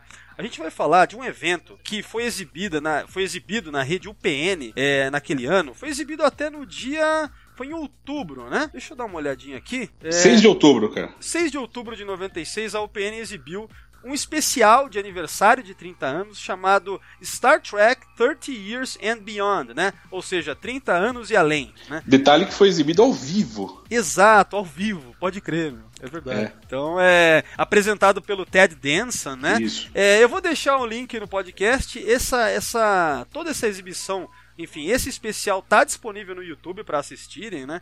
Então, eu lembro de ter visto pela primeira vez lá para 2008, mais ou menos, né? É, inclusive a versão que eu vi, ela era de alguém que gravou no VHS, então tinha algumas diferenças, né? Porque a cada comercial de TV, porque como foi exibido na TV, a cada comercial tinha um quiz. Você lembra disso? Cara, eu vi esse, esse especial só em 98 em VHS também, que, que ele foi lançado. Como eu, eu, comprava as fitas originais da, da nova geração e tal, é, apareceu lá junto no, no, pacote, lá na loja, isso aí eu peguei também. Eu, eu lembro, cara, eu lembro mais ou menos desse quiz, acho que isso tem razão. Eles ficavam perguntando assim, qual que é o melhor, é, sabe, como se fosse uma para decidir entre os fãs, assim, né?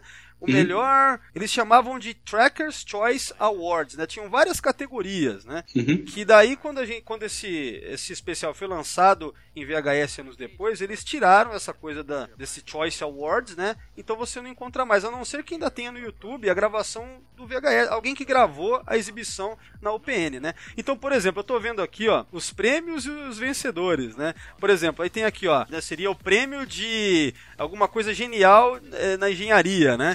Aí, aí tá lá, o ganhador Scott pelos seus esforços no episódio Death Witch Survives, né? Aí tem assim, um romance não resolvido, ou romance mal resolvido tá lá, Picard e Vash, né? Então você tem vários, várias premiações assim que é para fazer uma é, uma brincadeira com os fãs, uma coisa de interatividade, porque isso aqui, cara, é uma coisa bem anos 90, de certa forma, porque como a, a internet estava começando a crescer, né, em 96, você tinha que entrar no site oficial na época que era chamado de Star Trek Continuum. Não era Isso. ainda StarTrek.com, né? Inclusive era StarTrek.msn.com. Isso, né? É, pelo que eu tô vendo aqui, o site começa como Star Trek Continuum e que aí depois, mais tarde, que o site se chama StarTrek.com, depois, né? Acho que é. há uma reformulação, algo assim. Então, pelo que consta, os trackers entravam no site e votavam pelo site, né? entravam na linha de escada, né? E, e votavam, depois desconectavam, depois conectavam de novo. Então era isso, a cada comercial você tinha, tipo, é, era entre comerciais, faziam acho que as perguntas quando ia dar o comercial e quando voltasse o programa tinha já quem que tinha ganhado, né? Acho que era isso, né? Ó, oh, Valdomiro, pra, pra, pra gente gravar aqui o nosso podcast, eu e você, nós reassistimos, né, esse especial. Ah, é importante ressaltar isso, verdade. Eu assisti é. ontem novamente depois de anos, cara. Depois de anos, né? Muita coisa ali eu nem lembrava, cara. Já fazia, pô, fazia muito tempo, muito tempo que eu não via, porque eu nem tenho mais esse VHS. E quando eu tinha, mesmo acho que eu vi uma, uma ou duas vezes. Então, realmente, eu não lembrava tanta coisa. Nós resolvemos rever, né, pra poder comentar sobre ele. Mas uma coisa que eu notei naquela época e eu re- relembrei é que, embora ele tenha, esse especial tenha alguns momentos bem interessantes, cara, até emocionantes, eu diria, ele também tem algumas partes que são um pouco constrangedoras, você não achou, não? Não, pra mim o mais é, constrangedor, assim, porque eu achei muito chato, é aquela. Tem uma- um momento lá perto do final, né? Sei lá, que você tem uma cantora lírica lá, né? Que parece É. de, de ópera, sei lá, que ela Isso. começa a cantar Imagine do John Lennon, começa a Nossa. cantar algumas coisas assim, e ela não. Sei lá, eu não gostei dela, eu acho um ponto bem fraco, assim, cara. Pois é. tipo, é... ele- eles, eles, eles chafurdam na pieguice, assim, né, cara? Isso, cara, é, o negócio é, podia ser, ter um pouco mais de bom gosto, sei lá. Na verdade, assim, cara, esse documento, esse é um programa ao vivo, né? Um programa de duas horas. Depois, quando você vem em VHS, tem uma hora e meia porque não tem comerciais. É um programa de duas horas exibido ao vivo no dia 6 de outubro pela UPN, com o, o elenco das de todas as séries de Star Trek até o momento, quando existia Enterprise ainda, com exceção de dois que são talvez os dois principais, né? Que é o Patrick Stewart, que estava na Inglaterra, e o Leonard Nimoy, que estava na Europa. E, e- e eles aparecem em vídeo. É, pelo que consta, eu tô aqui até no, no- na página do Memory Alpha sobre o evento. Também não constam a Denise Crosby, Will Wheaton, da nova geração, nesses dois.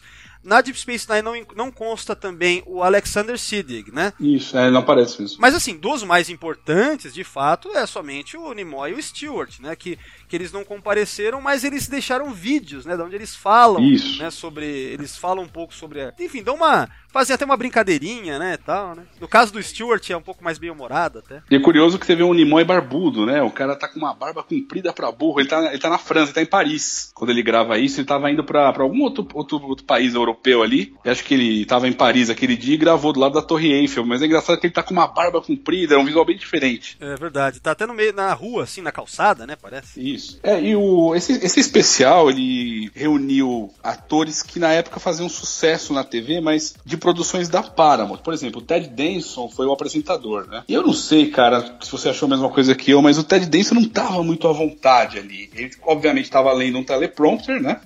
Mas ele tava meio travado, ele não conseguia falar bajoranos, por exemplo. É, né, mas, mas foi engraçado. Ele se saiu bem quando ele errou a pronúncia. Ele falou, é, em vez de falar Bajori, Bajoran, né? Ele fala alguma outra coisa, né? Mas É, eles, é, têm, eles têm jogo de cintura, né? O Ted Danson era um, naquela época era um ator muito, conce- muito conceituado na TV, porque ele tinha acabado de fazer aquela série Cheers, que foi um sucesso, um sitcom, que foi um sucesso estrondoso, né? Sim. E, e ele é, e, se eu não me engano, né, foi produzido pela Paramount, não foi, não era exibida, claro, pela UPN que existia na época, mas foi produzida pela Paramount. E o Ted Danson tinha contrato com a Paramount, talvez por isso, como principal nome da televisão, no, no momento ele, ele foi o host do, do programa. Mas depois você vê quando, por exemplo, o Ben Stiller, né, é, apresenta o segundo bloco, você vê o cara mais o cara é fã de Star Trek, né? Então ele faz umas piadas que encaixam. Ele tem um jogo de cintura legal. Ele é um comediante também bem versátil. É, acaba deixando a participação do Ted Danson meio apagada. Não, a, a participação do Stiller é maravilhosa, cara. Porque ele fala coisas tão específicas. Cara, ele começa a citar, por exemplo, aquele episódio The Way to Eden, lá dos hippies espaciais. ele chega e faz aquele símbolo do triângulo. Você fala, cara, olha do que o cara lembrou, né? Putz, é- não, e vários detalhes, né? Ele começa a fazer várias brincadeiras, né, cara? E, e eu lembro de ter visto naquela. Nessa mesma época que eu vi pela primeira vez, lá, lá pra 2008, que eu vi esse especial, eu lembro de ter visto um spoof, acho que devia ser do, do Saturday Night Live, sei lá, do Ben Stiller como Capitão Kirk, assim. Você chegou a ver isso já? Eu lembro de ter visto sim, cara. Acho que no YouTube mesmo. Mas o Ben Stiller é, é declaradamente fã de Star Trek, né? É, é, então, assim, é, é muito bacana o jeito que ele fala, assim, né? Tipo, é, e, você vê que quando a câmera mostra os atores da série clássica vendo ele falar, todos eles estão achando mega engraçado, assim, né? Parece bem genuíno, assim, porque, de fato, o Stiller ali na- nesse. Ele rouba a apresentação, né? Cara, a ele falando ali naquele momento é ótimo, né, cara? Não, ele fala que ele não acredita que ele tá no mesmo ambiente que um DeForest Kelly, por exemplo, o William Shatner. É, ele fala assim, tipo, eu tenho certeza que vocês têm nomes verdadeiros, mas eu- eu- agora não me vem na mente, né? Isso, é, ele cita os personagens. This is just Bones, Kirk, Scotty. I, I, I know you have real names that escape me at this moment. I can't believe, and I, I, I mean, you guys were my extended family. You taught me the facts of life. You know, I, I can't tell you how many times I go through a time portal, meet a girl, fall in love with her, come back, she's been dead 100 years. You guys taught me how to deal with that. You know? I mean, God, I learned how to fight watching Captain Kirk. Oh! That move, I love. É, o especial vai, ele vai indo bem, porque assim, começa com um convidado apresentando, e depois tem um, um, vídeo especial de algum, algum tema relacionado à série, muito bem produzido, né? Ele vai indo bem até, na minha opinião, quando ocorre uma dramatizaçãozinha, um teatrinho envolvendo Voyager. Cara, eu, você sabe que eu gostei muito, eu até acho um dos pontos altos da, você gostou, cara? Eu gostei bastante porque as piadas eu achei muito boas, assim, sabe? É, é o elenco de Frasier, né? Com exceção do. Do, que é o... do, Fra... do Frasier em si, o, o, ator, né? O Cassie, Cassie Grammer. Então, é isso que eu fiquei pensando. Uma coisa que me intrigou. Eu pensei, peraí, cara. Os caras perderam uma puta oportunidade, porque o Kelsey Grammer, ele participou daquele episódio da nova geração, né? Ele foi o capitão da nave Bozeman, né? É, causa efeito, é. Causa efeito, né? Que a gente até comentou no podcast anterior, no Intercom anterior aqui, que é justamente sobre viagens no tempo da nova geração, a gente fala sobre o Cause and Effect e cita esse lance do, do Kelsey Grammer né, que mais tarde virou, é, teve um grande sucesso como Fraser, né?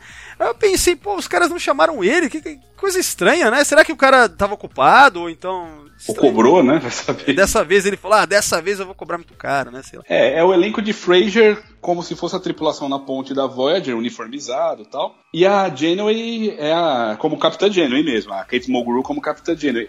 O que eu achei que não. que meio. que me deixou até um pouco constrangido, que não ornou, ali, foi a Kate Mulgrew, cara. É porque os atores, os outros atores têm um timing cômico estão é, acostumados com esse tipo de, de, fala irônica, né? Porque fizeram tipo assim, colocaram Fraser dentro da ponte da de Voyager. São os personagens da série trabalhando ali como oficiais da frota. Mas a Kate Mulgrew, não sei, cara, não encaixou direito ali. Inclusive um Klingon aparece uma hora, também não gostei muito, não. Cara, que engraçado, eu gostei bastante, porque eu achei até que a... a eu já achei o contrário, eu achei que a Mogul ela teve um timing porque ela estava representando, vamos supor, a personagem chata na hora, porque todos estão levando na brincadeira, ela é a única que quer levar a sério, né? Então eu, Entendi. Eu, é. eu, gostei do contraste, né? Eu gostei disso. Eu achei bem ensaiado. Uma coisa ao vivo ainda, né, cara? Putz, é complicado, né? É, tem que se levar em consideração tudo isso, mas eu particularmente não, não gostei muito não, viu, cara? Agora, uma, uma coisa que eu, uma, uma das piadas que eu mais gostei é quando aquela navegadora, que é aquela mulher do Fraser, que é a mais bonita delas, sabe? Sei, sei. Ela tá lá, tipo, né, na frente ali.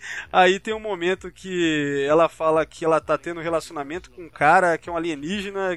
Aí o, o, um deles, aquele carequinha, né, que tá ali perto dela, acho que ele é o primeiro oficial, provavelmente, ali naquela brincadeira. Eu não lembro. Aí ele fala assim: ah tá, então ele vai, esse cara, ele vai aonde muitos homens já estiveram antes. É. Então, assim, tem várias piadinhas assim, né, cara? Meio infames, mas extremamente engraçadas. Esse eu achei um momento. Esse é um momento que eu gosto muito. He's an Alderbarian? Commander. Aren't Alderbarians the ones with four tongues? Sounds like this Aldebarian is about to boldly go where so many men have gone before. Frasier, na época, era uma das séries com maior audiência, sitcoms com maior audiência, junto com Seinfeld e Friends, que acho que estava na sua segunda temporada. Então, não tinha como trazer um outro elenco. Como se fosse hoje em dia, por exemplo, traria um elenco de The Big Bang Theory, por exemplo, né? Sim. Então era o elenco do momento ali. De, de, e como é da Paramount a produção, né? Então os caras vieram sob livre e espontânea pressão. Ah, sim, é verdade, né, cara? Mas você vê como que nessas horas que a gente vê como que, cara, um especial como esse é algo que poderia ter rolado esse ano de 50 anos de Star Trek, né? Assistindo a esse, a esse especial de 30, né? Você vê como que isso é uma, uma comemoração apropriada, sabe? Com a, toda a pompa e circunstância, apesar de alguns momentos mais vexaminosos, né?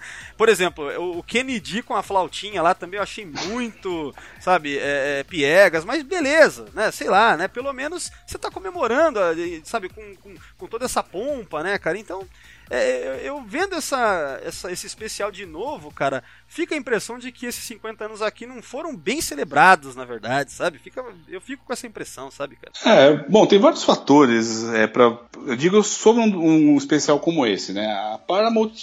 A Star Trek não estava dividida entre dois pais, né, cara? Não era Paramount e CBS. Era só da Paramount. Tinha séries sendo produzidas, tinha o canal próprio da UPN. Então, o, o, são vários fatores que levaram a, a produção de um, de um especial ao vivo, tal, como esse. Cara, mas você sabe que uma coisa que eu fiquei pensando, já, já colocando um pouco de cinismo nisso, né?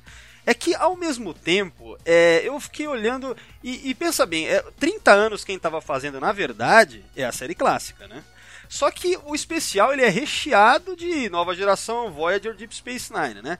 Então, o que parece também que às vezes até pode ser uma certa, um certo desespero sabe, a UPN, sabe, vamos, vamos aproveitar esses 30 anos de qualquer maneira Uhum. pra gente conseguir audiência pra Voyager. Tanto Alavancar é que, a Voyager, É, né? tanto é que tem um teatrinho da Voyager no meio do- do- da coisa toda, né, cara? Pois é. E aí você Então. tem. É, e outra, né? Você tem o, é, muita coisa já sobre o primeiro contato. Tem uma cena que é exibida do beijo da Rainha Borg no, no Data, que eu acho que aquilo lá não tinha saído em trailer, né? Não, aquilo foi um clipe que acho que é a primeira vez que foi exibido em em qualquer lugar na televisão, foi, foi ali. Então, é isso que eu pensei, porque o filme só ia estrear em novembro, um mês depois ali, um mês e tanto depois, né?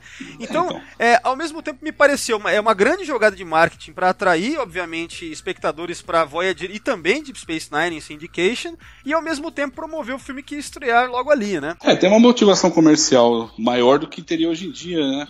Pra, você, pra, pra justificar um, um evento desse tamanho. É, apesar de que, claro, é, o que movimenta essa indústria é grana, natural, né?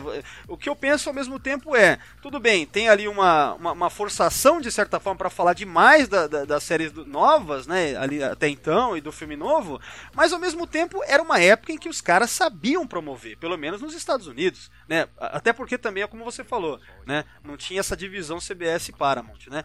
Então você vê, esse ano, a coisa toda de Star Trek Beyond e mesmo Discovery não parece que está sendo muito bem promovido, aproveitando essa data de 50 perto do que a gente viu aí do que foi os 30 anos, eu acho, cara. É, 30 anos, se for, for pegar, foi uma exceção mesmo. É, nem, nem os 25 anos, nem os 35 anos, e muito menos os 40 anos, que, foram, que foi uma comemoração fraquíssima, chegaram perto do que tudo que aconteceu em 96. É, ima- imagina 96 com as redes sociais, como que não teria sido, cara? Pois é. E não só lá fora, como aqui, né? O Brasil também, a atividade de tracker estava intensa, né? Como a gente já discutiu. Sim, sim. Então, é, é, realmente, é, mais uma vez, esse especial foi um dos motivos, né? Esse especial de 30 anos foi um dos motivos de- da gente, é, que eu pensei pra gente falar aqui hoje, porque isso marca muito. Nunca houve, né, na, na história da franquia, nunca houve de lá pra cá também, não teve mais nada, algo tão grande, uma comemoração tão, sabe, tão suntuosa, né? Com todos os atores, quase todos os atores de todas as séries até então, né? E dos filmes. Cara, tinha até o. o, o- você viu lá o, Capitão Terrell, lá, o ator que faz o Capitão Terrell do, É, o Paul Winfield, não é isso, Paul né? Winfield, né? Que quando era Uhum. vivo e tal, tava, Tava lá. lá. Cara, você olha na plateia, assim, você vê os rostos familiares. A, a doutora Gillian Taylor lá, que é a. Tava também. Também tava lá. Uhum. A Catherine Hicks. Catherine Hicks, isso, isso mesmo. Então você vê como que, cara, é- você olha assim, é inacreditável. Você fala, caramba, É. olha, olha esses caras, olha quem tá aqui, né, cara? Se você for, é que se você for olhar bem mesmo, você vai encontrar alguns coadjuvantes de episódios da nova geração, atores da, de outras séries da Paramount que também deve ter ido lá para obrigados para não deixar assento vazio, né? Mas é, foi realmente, cara, com exceção da- desses três ou quatro momentos constrangedores, foi realmente um evento bem legal. E a sequência final com os atores da- do- do- dos elencos sendo chamados ao palco para receber um, uma bandeirinha, uma espécie de um certificado da NASA, né? Entregue pelo Buzz Aldrin pela, pela aquela astronauta que me fugiu o nome agora. É, Mae James, Jameson. Isso. É muito legal. É, no penúltimo bloco, eles começam a chamar todos os atores, intercalando ator- atores de Voyager, é, Deep Space, série clássica e nova geração, e, e ele- todos eles vão pro palco, recebem das mãos, das mãos do Buzz Aldrin e da, da, outra astronauta um certificado com uma bandeirinha da NASA, e entra o comercial. Aí você fala, pô, mas peraí, tá faltando gente aí, né? Quando volta do comercial, que é o último bloco, eles chamam os capitães. Exato. Com, com exceção do Patrick Stewart, que estava ausente, né? Estava em Londres na época. Aí vem o Jonathan Frakes, representando a nova geração, o Avery Brooks, a Kate Mulgrew e o Ian Shatner, que encerra o especial com...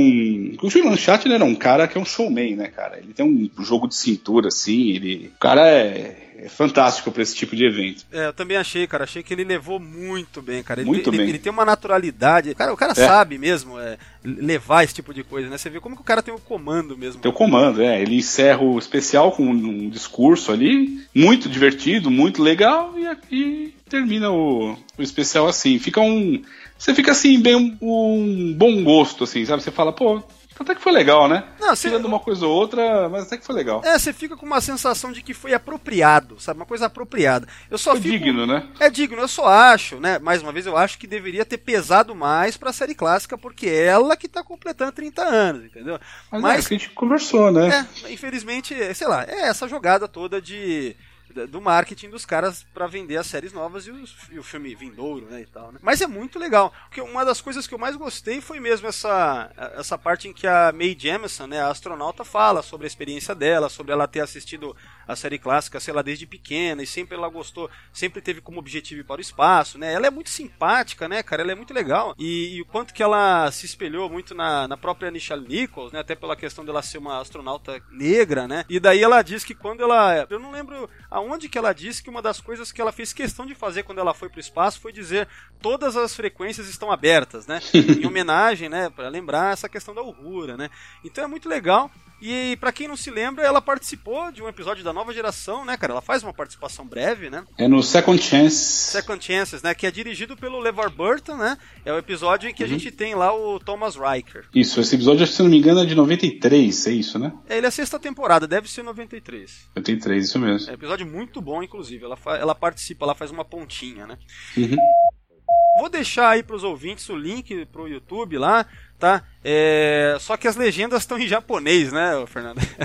É, o que a gente conseguiu encontrar tem legendas em japonês. Porque eu tava pesquisando, esse especial saiu em Laserdisc no Japão. É, em vez de sair em VHS, lançaram um Laserdisc, era aquele CD gigante. E é. quando passaram pro YouTube ou pro um VHS, sei lá o que, mantiveram as legendas em japonês. Mas não atrapalha muito, não.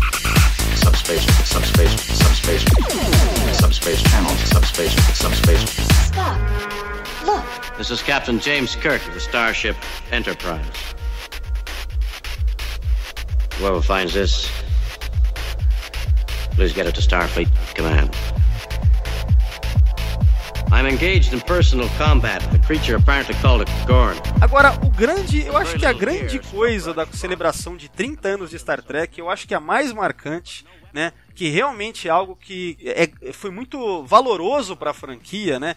É, que é muito lembrado, são os episódios especiais, sobretudo o da Deep Space Nine, né, cara? O Trials and Tribulations, né? A gente tem uma história de bastidores interessante sobre a produção tanto desse quanto do, quanto do Flashback, né, da Voyager, né? Eu vou começar falando sobre o Flashback, né, porque ele foi o episódio que já tinha sido planejado como um episódio comemorativo de 30 anos de Star Trek, né? No caso, temos a participação do George Takei, né? O episódio em si, ele não é tão bom, ele tem problemas, né? Um, de, um, dos problemas eu acho que é o excesso de Technobabble, né?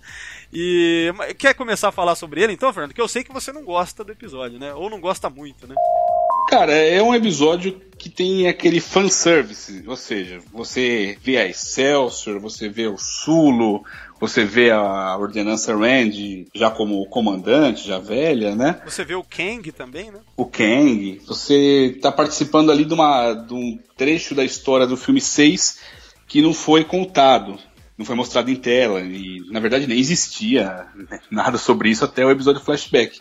Essa parte é muito legal. Embora eu acho que o Takei não seja um bom ator, cara. É. Mas ele é um ator limitado, na verdade. Mas ele é carismático e tudo. E, porra, é o Takei, é o Sulo. Isso é legal. Agora, a trama do episódio, cara. Porra, poderiam ter feito tanta coisa. Tudo bem, você vai falar, ah, Voyager tá no quadrante Delta, é difícil encontrar algo relativo à série clássica lá.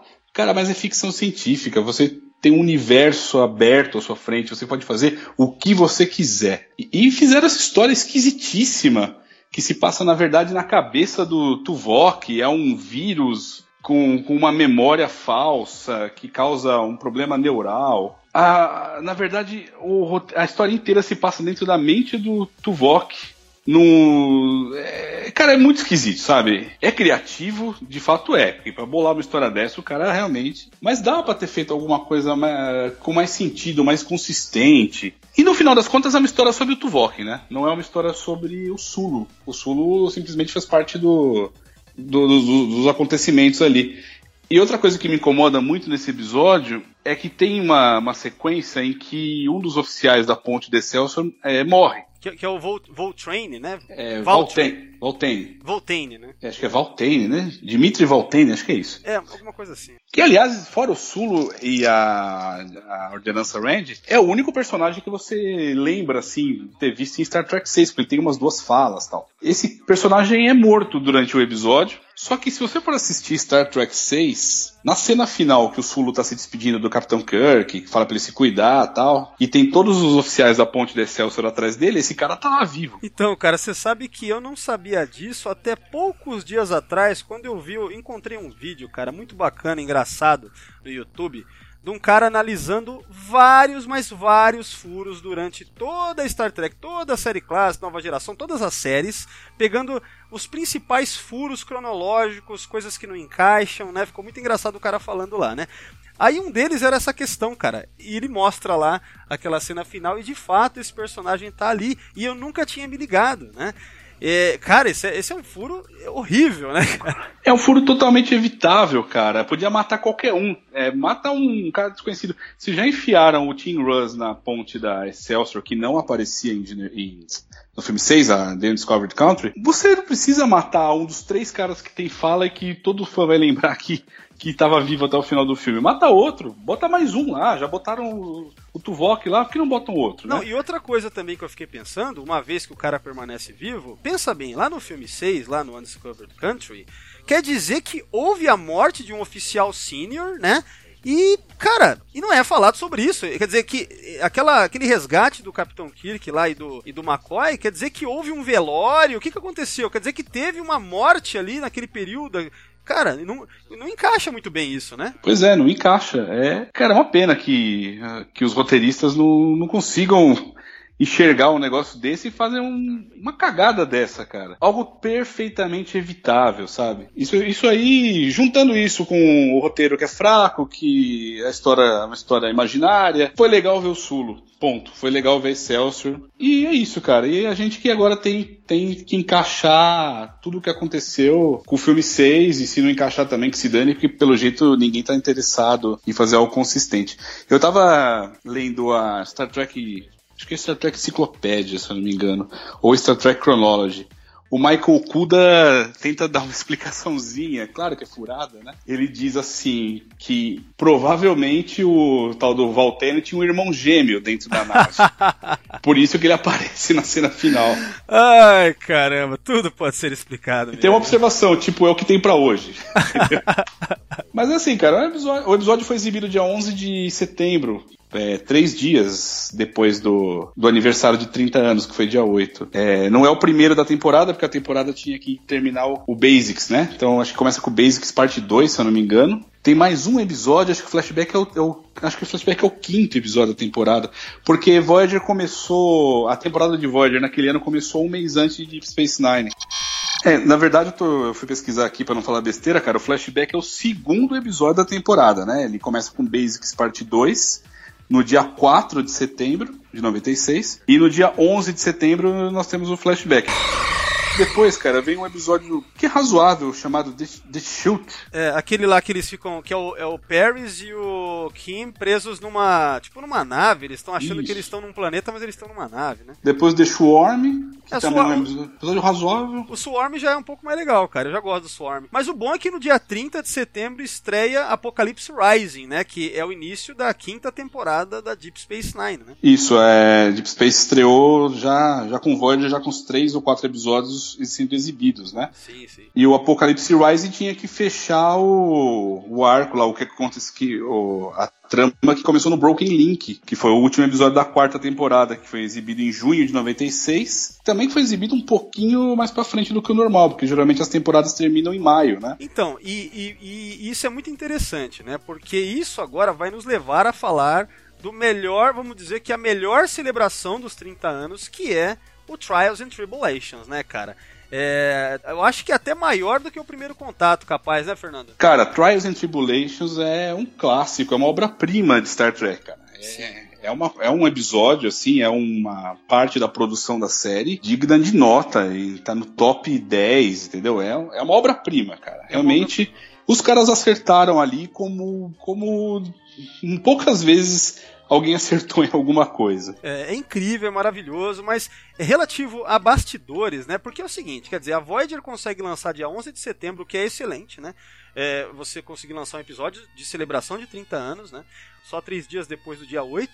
Mas aí o que é que explica é, a gente ter Trials and Tribulations sendo exibido apenas no dia 4 de novembro? E aí é que tá.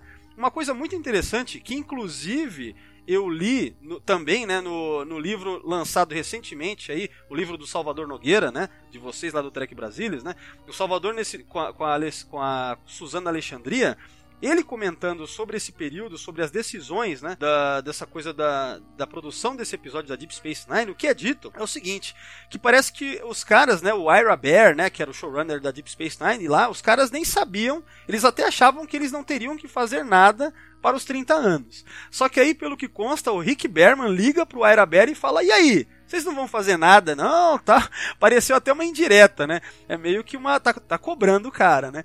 E aí, é uma coisa curiosa é que daí o, o Ira Bear, ele pensou, ele, ele junto com a equipe de roteiristas, eles pensaram que era meio problemático eles lançarem algo em setembro, é, ou seja, começar a quinta temporada com esse episódio. Por quê? Porque você tinha acabado de ter o Broken Link lá no final da quarta, onde você tinha estabelecido que o Gowron possivelmente não seria o Gowron e sim o Changeling, né? E aí tinha essa questão toda da da, das animosidades com os Klingons cada vez mais crescente a partir da quarta temporada, né? É, porque na quarta temporada a gente tem é, o fim da, das relações, é, da, assim, da aliança dos Klingons com a Federação, né?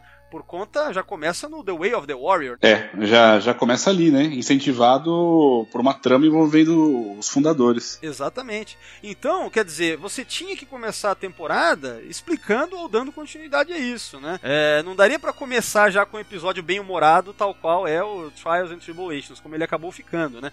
Não daria para começar com um episódio de celebração, né? Ficaria esquisito, pelo menos, né? É, então, tinha que fechar, fechar o que foi aberto ali, né? E foi o que eles fizeram. Tanto é que daí 30 de setembro é exibido Apocalypse Rising, depois vem é, The Ship, né? Aí vem Looking for Parmath in All the Wrong Places, quer dizer, são quantos episódios? Vê, ó, Nor the Battle to the Strong, The Assignment, né? Deixa eu ver. Depois, ó, Apocalypse Rising, um, dois, é, três, quatro, cinco episódios, certo? Cinco episódios até o episódio especial que foi em novembro. Exato, aí em novembro, o sexto episódio da quinta temporada, aí sim os caras conseguiram. É bom que deu tempo, né, deles produzirem algo bem especial, tanto é que o Trials and Tribulations é um episódio caro pra caramba, né? Gastaram uma puta grana, né? Até porque eles tiveram que reconstruir o cenário da, da, da Enterprise original, toda a questão de efeitos especiais, né, para conseguir integrar personagens da Deep Space Nine com personagens da série clássica, tudo na dentro porque a história se passa dentro de um episódio da série clássica, o que é uma coisa ótima, né, cara, e muito bem feita. Então, o bacana é que deu tempo, a história foi bem escrita, tudo foi muito bacana, muito bem realizado. Em novembro, quando isso estreia, cara, é inacreditável que nós temos um episódio como esse e na comemoração de 30 anos, cara. É simplesmente algo espetacular, né, Fernando? Cara, esse episódio ele teve a maior audiência da, da quinta temporada, né? de Deep Space Nine. Foi bem produzido, foi bem é, vendido pelo marketing da Paramount. Inclusive ele saiu em VHS para venda direta pouco tempo depois que foi exibido na televisão. Então foi um, um foi bem caprichado mesmo uma bola dentro, assim, como poucas vezes a gente viu. E pelo que consta, eles pensaram inicialmente, né? Isso tudo eu tô lembrando aqui do livro do Salvador mesmo, né? Eles pensaram inicialmente que, ah, vai ser, é, que, que eles não queriam que fosse um ator da série clássica num episódio da nova da, da Deep Space Nine nos dias atuais ali, porque a Voyager já estava fazendo isso. Pois né? é. Já tinha feito isso. Então, para não ficar a mesma coisa, eles começaram a pensar em soluções. E aí parece que uma das primeiras, ou a primeira é, ideia, foi pelo próprio Ronald D. Moore, aonde ele pensou que eles iam para aquele planeta dos Iotianos, daquele episódio Piece of the Action, né? Isso. E, e daí já descartaram essa ideia. E pelo que consta, aí veio o René Chevaria e ele que sugeriu que eles fizessem algo que se passasse dentro de um episódio da série clássica, né? Que eles voltassem no tempo para alguma para algum episódio da série clássica. É, foi isso mesmo, cara. Inclusive no livro que você citou aí do Salvador Nogueira e da Suzana, está muito bem explicado, tem vários detalhes ali, mas é, é o que você contou, cara. Foi exatamente assim. Então, cara, esse é um episódio vencedor, sabe? É um clássico absoluto de Star Trek. A, a atenção com detalhes. Inclusive no YouTube eu encontrei já alguns anos atrás, né, o making of, né, que deve ter sido um dos extras do DVD da quinta temporada, com certeza. Acho que foi isso mesmo. Cara, é, é, é, é espetacular todo o cuidado, a atenção aos detalhes e tudo mais, né? É, você tem dezenas de detalhes, centenas de detalhes, dezenas de homenagens à série original. Tem cenas fantásticas que você vê que os atores é, também estão se divertindo, como você deve, você deve, lembrar aquela que o Cisco e a Dax são no, no turbo elevador e o Cisco quer chamar Defiant e ele dá um tapa no, na insígnia. E aí ele se toca que na verdade o comunicador não é ali, né? Mas a, a, a cara que a Terry Farrell faz faz, a Dax faz, é impagável, cara. Você vê que ela realmente tá se divertindo ali na cena.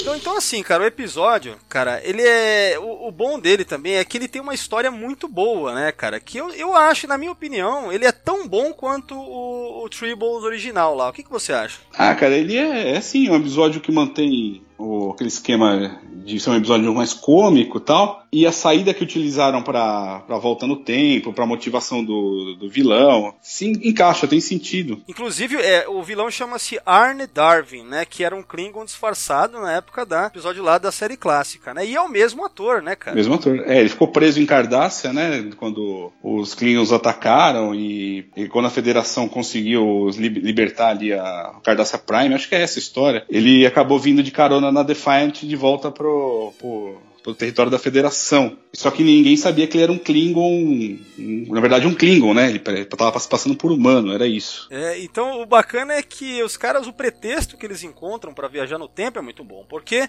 a gente já sabia, a gente já tinha o conceito dos orbes desde o primeiro episódio. Isso. Faz parte, faz parte da concepção da série, faz parte da, da coisa da cultura e da religião dos bajorianos e tal, né? A comunicação com os profetas e o caramba. Então quando eles inventam que existe o orbe do tempo, né? Porque é o orbe do tempo, né, que eles usam. Isso, orbe do tempo. Então, cara, isso, é, isso é, encaixou muito bem. Foi um ótimo pretexto para você viajar no tempo para justificar a história do episódio. E o mais legal é que é viajar no tempo usando um conceito dentro do, sabe, do universo de Deep Space Nine, né, cara? Que é a questão do orbe, né? Então, nesse episódio legal que eles conseguem unir sabe, o universo de Deep Space Nine e o da série clássica de uma forma muito coesa, né, cara? Tipo... E é legal, é legal você ver a reverência, né, que os personagens de Deep Space têm com tanto com a nave Enterprise como com a tripulação clássica. Que é a mesma reverência que os fãs têm, cara. É, são os heróis que começaram tudo, né? É muito legal isso quando aparece a Enterprise na, na, na tela da, da Defiant logo no comecinho do episódio, que eles veem que, que voltaram no tempo, a cara que o Cisco faz, né? É. Surpresa, que ele fala, é a Enterprise e tal. E depois a Dax que quer encontrar de qualquer jeito não só o, o Kirk, o Spock, mas ela quer encontrar aquele Klingon, o é o, oh, Koloth, Koloth, né? Koloth, né? Que ela até dá uma forçadinha de barra de, de sair ali da, da eles estão na Enterprise caçando um pingo que tem uma bomba, acho que é isso, né? É. E ela dá uma forçada de barra com o Cisco para eles irem para a estação cassete porque ela quer porque quer ver o Klingon que ela conhecia de um outro hospedeiro dela. Acho que era Emony, se eu não me engano. É, Emony, que é revelado que a Emony teve um caso com o Dr. McCoy, né, cara? Pois é, que tinha mãos do cirurgião e tal. E o Cisco não permite que, que a Dax deixe ali a busca dentro da Enterprise para a estação cassete. E ainda ele, ele fala, né? Seria divertido até demais, tal, mas sinto muito.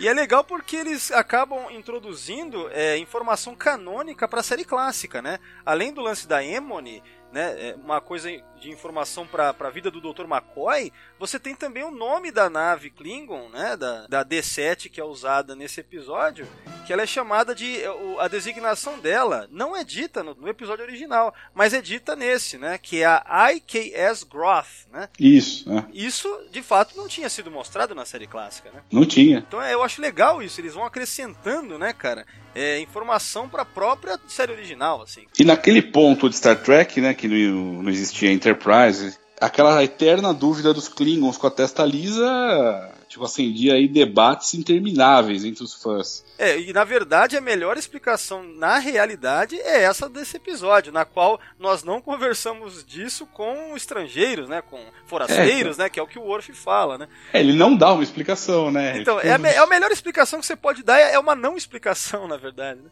É, e depois foi explicado em, no episódio de. No episódio duplo, acho, de Enterprise e tal mas ali, naquele ponto da história de Star Trek, foi a melhor coisa que fizeram. Ignorar, falando, não, deixa quieto isso aí.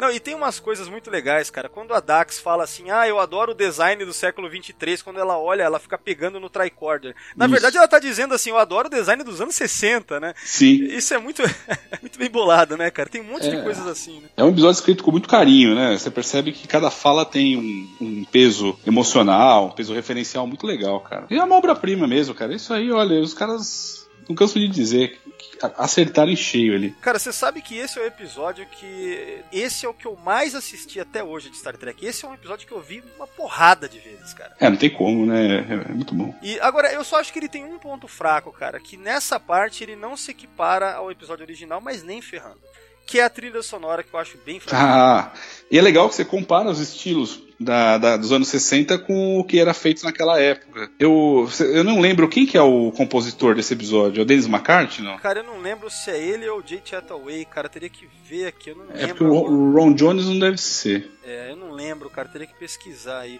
Mas a questão, que eu acho que o único erro aí é que eles deveriam, cara, ter feito uma trilha na pegada da série clássica, cara, sabe? Eu é, então que... faltou isso. Foi o Dennis McCarthy que, que fez, tá vendo ah, tá. aqui? Legal, legal. Mas você vê, essa é a única coisa que eu critico nesse episódio, cara. A trilha sonora dele é muito fraquinha, cara. Uhum. Não dá, sabe? É, é, destoa muito do episódio original. Demais, assim, né? Seguindo a linha que já vinham seguindo né, pra, pra série, né? Pra série atual. Poderiam ter realmente feito alguma coisa diferente. É. Mas, né, às vezes a, a, é, assim, o tempo escasso de produção, vai saber, né, cara? Muita, muita correria. Imagina fazer, fazer uma série com 26, 24, 26 episódios, né? ainda a pressão de fazer um episódio especial tal, não dá para acertar em 100%. Esse episódio chegou perto, mas uma coisa ou outra você pode realmente achar que poderia ter sido melhor, mas no final das contas não influencia tanto. Ah, não influencia mesmo, cara. É maravilhoso, né? Uhum. É, é, realmente algo, cara, parece mentira que existe, né?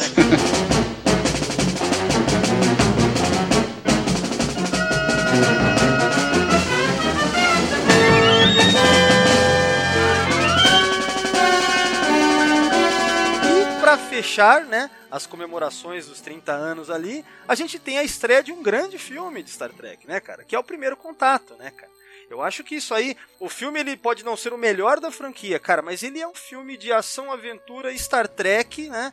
para celebrar esses 30 anos. Que qual a sua opinião geral assim sobre, sobre o primeiro contato, cara? É o melhor filme da nova geração sem dúvida nenhuma. É tá tá entre os os cinco melhores de toda, toda a franquia. É um filme que teve que introduzir muitos elementos novos e deu certo, né, cara? Porque é, é nova nave, é no, novo uniforme, é a situação do, do, do Picard tinha que explicar para quem não viu o que aconteceu em The Best of Both Worlds a, o próprio primeiro contato com a raça vulcana, como uma raça alienígena, ou a, a dobra a invenção da dobra espacial. Tem muita coisa ali, muita coisa que eles tinham que abordar e ficou satisfatório, ficou legal. O filme é bom, o filme é divertido. Como todo filme com 20 anos, é claro que ele envelhece um pouco tal, mas no geral ele se, tá acima da, da, da, média, bem acima da média do, do que a gente viu na, naquela época. É, eu, eu assim, a gente um dia ainda vai fazer um podcast para falar mais detalhadamente sobre o primeiro contato. Né? Então aqui vamos falar um pouco sobre essa questão da percepção do filme na época e lógico, né? A gente sabe que ele foi um filme de que assim que teve uma boa recepção na crítica e de público, né? Foi um sucesso em ambos, né? O filme fez sucesso comercial, né, cara? E ele acabou influenciando o que ia acontecer depois, principalmente em Voyager, né? Mas também Deep Space Nine no sentido dos uniformes novos, né? Enterprise, né? Muito Enterprise. Muito do que. Exatamente. A série Enterprise é totalmente calcada no filme Primeiro Contato, uhum. né? Então você vê como que esse filme ele foi muito importante, ele saiu numa época importante, né? Comemora os 30 anos, né? E dentro... Que bom, né? É, e é um filme bom de Star Trek, né? É um filme marcante que impactou mesmo na, na, na cronologia da série. Impactou para valer, cara. Teve é, influência primeiro contato ele tem esse peso enorme, né? E uma coisa que, que é bacana nele também, que tem muito a ver com essa coisa de celebração, é que você tem crossovers, né? Você tem o Doutor Holográfico aparecendo, né? Mais um EMH, né? Só que Uhum. ele aparecendo na, na Enterprise IE, né? Então você tem essa coisa de estar reunindo personagens, né? Então é, é lógico, mais uma vez é uma estratégia da Paramount ali para que você acompanhe as séries também que estavam passando, né? Uhum. Tanto é que você tem a nave Defiant com o Worf, que até então ele- Isso. nessa época ele estava na Deep Space Nine, eles encontraram um bom pretexto para ter o Worf na, na- no, no filme, né? Foi o melhor pretexto, né? Porque em Insurrection e Nemesis a, a desculpa é meio furada pra ele aparecer ali. No, no Insurrection é ruim, assim, mas é aceitável de certa forma. No Nemesis é ridículo, né? Porque não faria sentido nenhum. Mas... Não, porque ele já, ele já, já era embaixador, né? É, não tem nada a ver, né? Pois Mas é. aqui no primeiro contato, cara, é muito bem feita toda essa, sabe, essa integração das séries com os filmes e você chega nesse pico, né? Você já tinha tido então, cara, imagina, foi em novembro, né, cara? Você teve esse episódio especial da Deep Space Nine de 30 anos, aí você tem esse filme nos cinemas, cara. Eu, eu acho que é por isso que me dá tanta vontade de falar dos 30 anos de Star Trek, cara. É muita coisa ótima que aconteceu naquele ano nos Estados Unidos e mesmo aqui no Brasil, como a gente comentou, né? Então você vê como que. Eu acho que nesse ponto, então, Fernando, a gente já pode partir para considerações finais, né, cara? Vamos falar então, é, de maneira geral, então, o ano de 96, os 30 anos de Star Trek, com tudo isso acontecendo, né, cara? Olha, cara, eu naquela época eu já era fã de Star Trek há oito anos, 96. Só que comecei sendo fã quando era criança, né? Tinha 12 anos, é, não, tinha, não tinha acesso a muita coisa, não conhecia muitos outros fãs. E em 96 eu já estava mais imerso na- nesse universo tracker, principalmente com, com é, frequentando as convenções da Frota Estelar, é, tendo acesso ao material impresso, tendo acesso já a, a alguns episódios. Então, para mim foi, foi um ano bem legal. Eu lembro, você viu que eu tenho boas recordações. Foi um, um ano que a própria série ajudou muito quem gosta, quem queria começar a ser fã, por exemplo, né? Que foi um ano muito bom. Então, 96 foi um ano diferente, cara. É, não, é, não é à toa que a gente resolveu pegar essa, essa época da, da, da franquia para discorrer aqui nesse podcast. Foi, foi uma época bem legal, sim. É, cara, eu, eu também, como eu falei, eu tenho muitas memórias também legais, porque era a época que eu tava já muito viciado em Star Trek, né? E, e, e tava acompanhando, enfim, as- é, não só a série clássica, como eu acompanhava lá pra 94 e tal. É, ou 95, então já estava imerso em nova geração, um pouquinho de Deep Space Nine com o piloto, estava na ansiedade de ver Voyager, né? Então estava bem assim é, é, nessa expectativa do primeiro contato e já tinha ouvido falar também dessa, desses episódios especiais. Então, cara, era muita empolgação. E, e- e o resultado, né, cara, dos episódios. Tudo bem, o flashback ele é o mais fraco, né, de- dessa, dessa corrente toda de, de celebração, mas mesmo ele tem coisas legais e que valem a pena, né?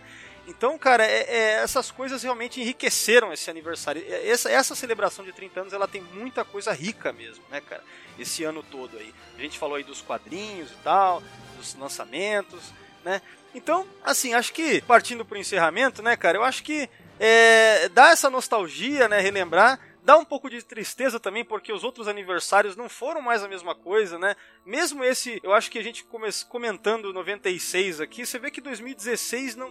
É, é aquilo que você falou, né? A gente tem mais essa sensação de estar vendo as coisas de uma forma mais imediata, a gente tem como se comunicar com realizadores, produtores, escritores, atores, sei lá, a gente tem tudo mais fácil pra gente por conta de redes sociais, o caramba. Mas a 96 era algo especial por conta, lógico, a sé tinha duas séries na TV, né, a nova geração estava no cinema, e, e é isso, né, cara? É algo que ali era tava muito marcado, ali foi meio que o pico, né? O auge da franquia Star Trek, né? Tanto que a partir dali depois dá pra se dizer que já parte pra uma, uma, uma certa. um começo do declínio, né? Vamos dizer assim, né? É, então come, começa, as coisas começam a afundar, podemos dizer assim. É, tô- não de uma vez, né? A questão Não, não. também que é, que é importante falar, não é afundar de uma vez. É, é gradativo, né? Tanto que 97, 98, 99, você tem muita coisa grande ainda. Ah, o arco Dominion, toda a guerra, né? Você Uhum. tem a Voyager melhorando pra caramba, né? Porque começa a quarta temporada na, já na- no, no ano de 97, aí vem a quinta, que é muito boa. Então, quer dizer, só que ao mesmo tempo a audiência de ambas as séries não era mais a mesma, né? Então, é, e aos poucos, né, o público tava se cansando, né? Então, e aí veio o Insurrection e daí realmente marca mesmo o declínio, né, cara? É, eu digo afundar porque você, você tem razão quando lembra do final de Deep Space Nine, de Voyager começou a engrenar e depois lá pro seu sétimo ano deu uma caída também. A audiência nunca mais foi a mesma. Os filmes de cinema é, nunca, nunca mais foram tão bons. Insurrection foi fraco, Nemesis foi, foi pior ainda, é, na, na bilheteria então, nem se fala. Depois Enterprise, que poderia, se fosse a Enterprise da, da quarta temporada, né? Ela poderia ter dado um sopro de vida ainda, mas ela não cumpriu seu papel, durou só quatro temporadas, quando todo mundo esperava que ela durasse pelo menos sete. E aí, Star Trek entrou nos seus 35 anos, em 2001, ela já começou, já tava sinais de, de que a marca estava muito enfraquecida, né, cara? E aí foi aconteceu o que a gente sabe, né? Ficou nessa lenga-lenga aí até 2000 e 2009 com o filme do J.J. Abrams. Nesse intervalo, Valdomiro, a única, a única nota assim, do motivo para os fãs ficarem um pouco mais contentes foi a remasterização da série clássica lá para 2007, 2008. Foi só isso assim que deixou os fãs um pouco mais contentes. É, apesar que, né, cara, é, é, na verdade, assim, só lembrando sobre a questão de comemorações, quer dizer, aí 96 foi isso, e eu lembro muito bem, vamos só para fechar brevemente, de lá pra cá, né, quer dizer, 2006 as comemorações foram pífias, cara, eu lembro muito bem, sabe, a gente não teve praticamente nada. Em 2006, a única coisa que eu me lembro que teve grande foi aquela aquele leilão lá do, do, das peças, dos props, né? Não era isso?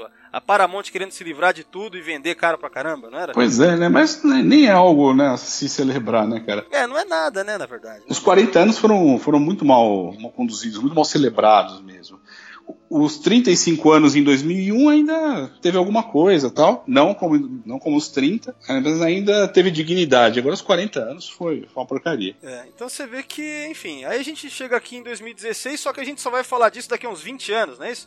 Prova provavelmente, né? Nossas holografias vão estar vão, vão tá conversando, sei lá.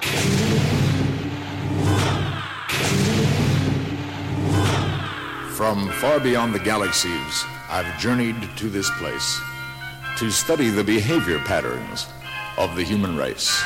And I find them highly illogical.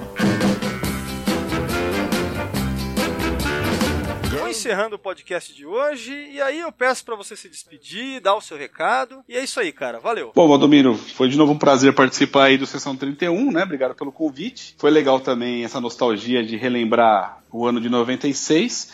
E para os nossos ouvintes, eu lembro que eu faço parte da equipe do site Trek Brasilis, que acho que todo mundo deve conhecer o site, que é www.trekbrasilis.org. E o site tá, tá aí, voltou a, a ser um site com novidades, com artigos exclusivos. Até agora está com um fórum de discussão revitalizado. Temos a nossa página no Facebook também, é só você procurar Trek Brasilis no Facebook. E é isso. Vamos aí todo dia é, informando um pouquinho sobre Star Trek, aprendendo um pouco mais sobre a série, fazendo amizades e vamos tocando aí as coisas. Bom, antes de finalizar, quero também dar o um recado para os ouvintes que acompanhem-nos nas redes sociais, tá? Nós estamos então no Facebook, nós temos a página e o grupo, estamos no Twitter, é o arroba secal31 e também no Google+. Obrigado a todos que estão ouvindo aí e.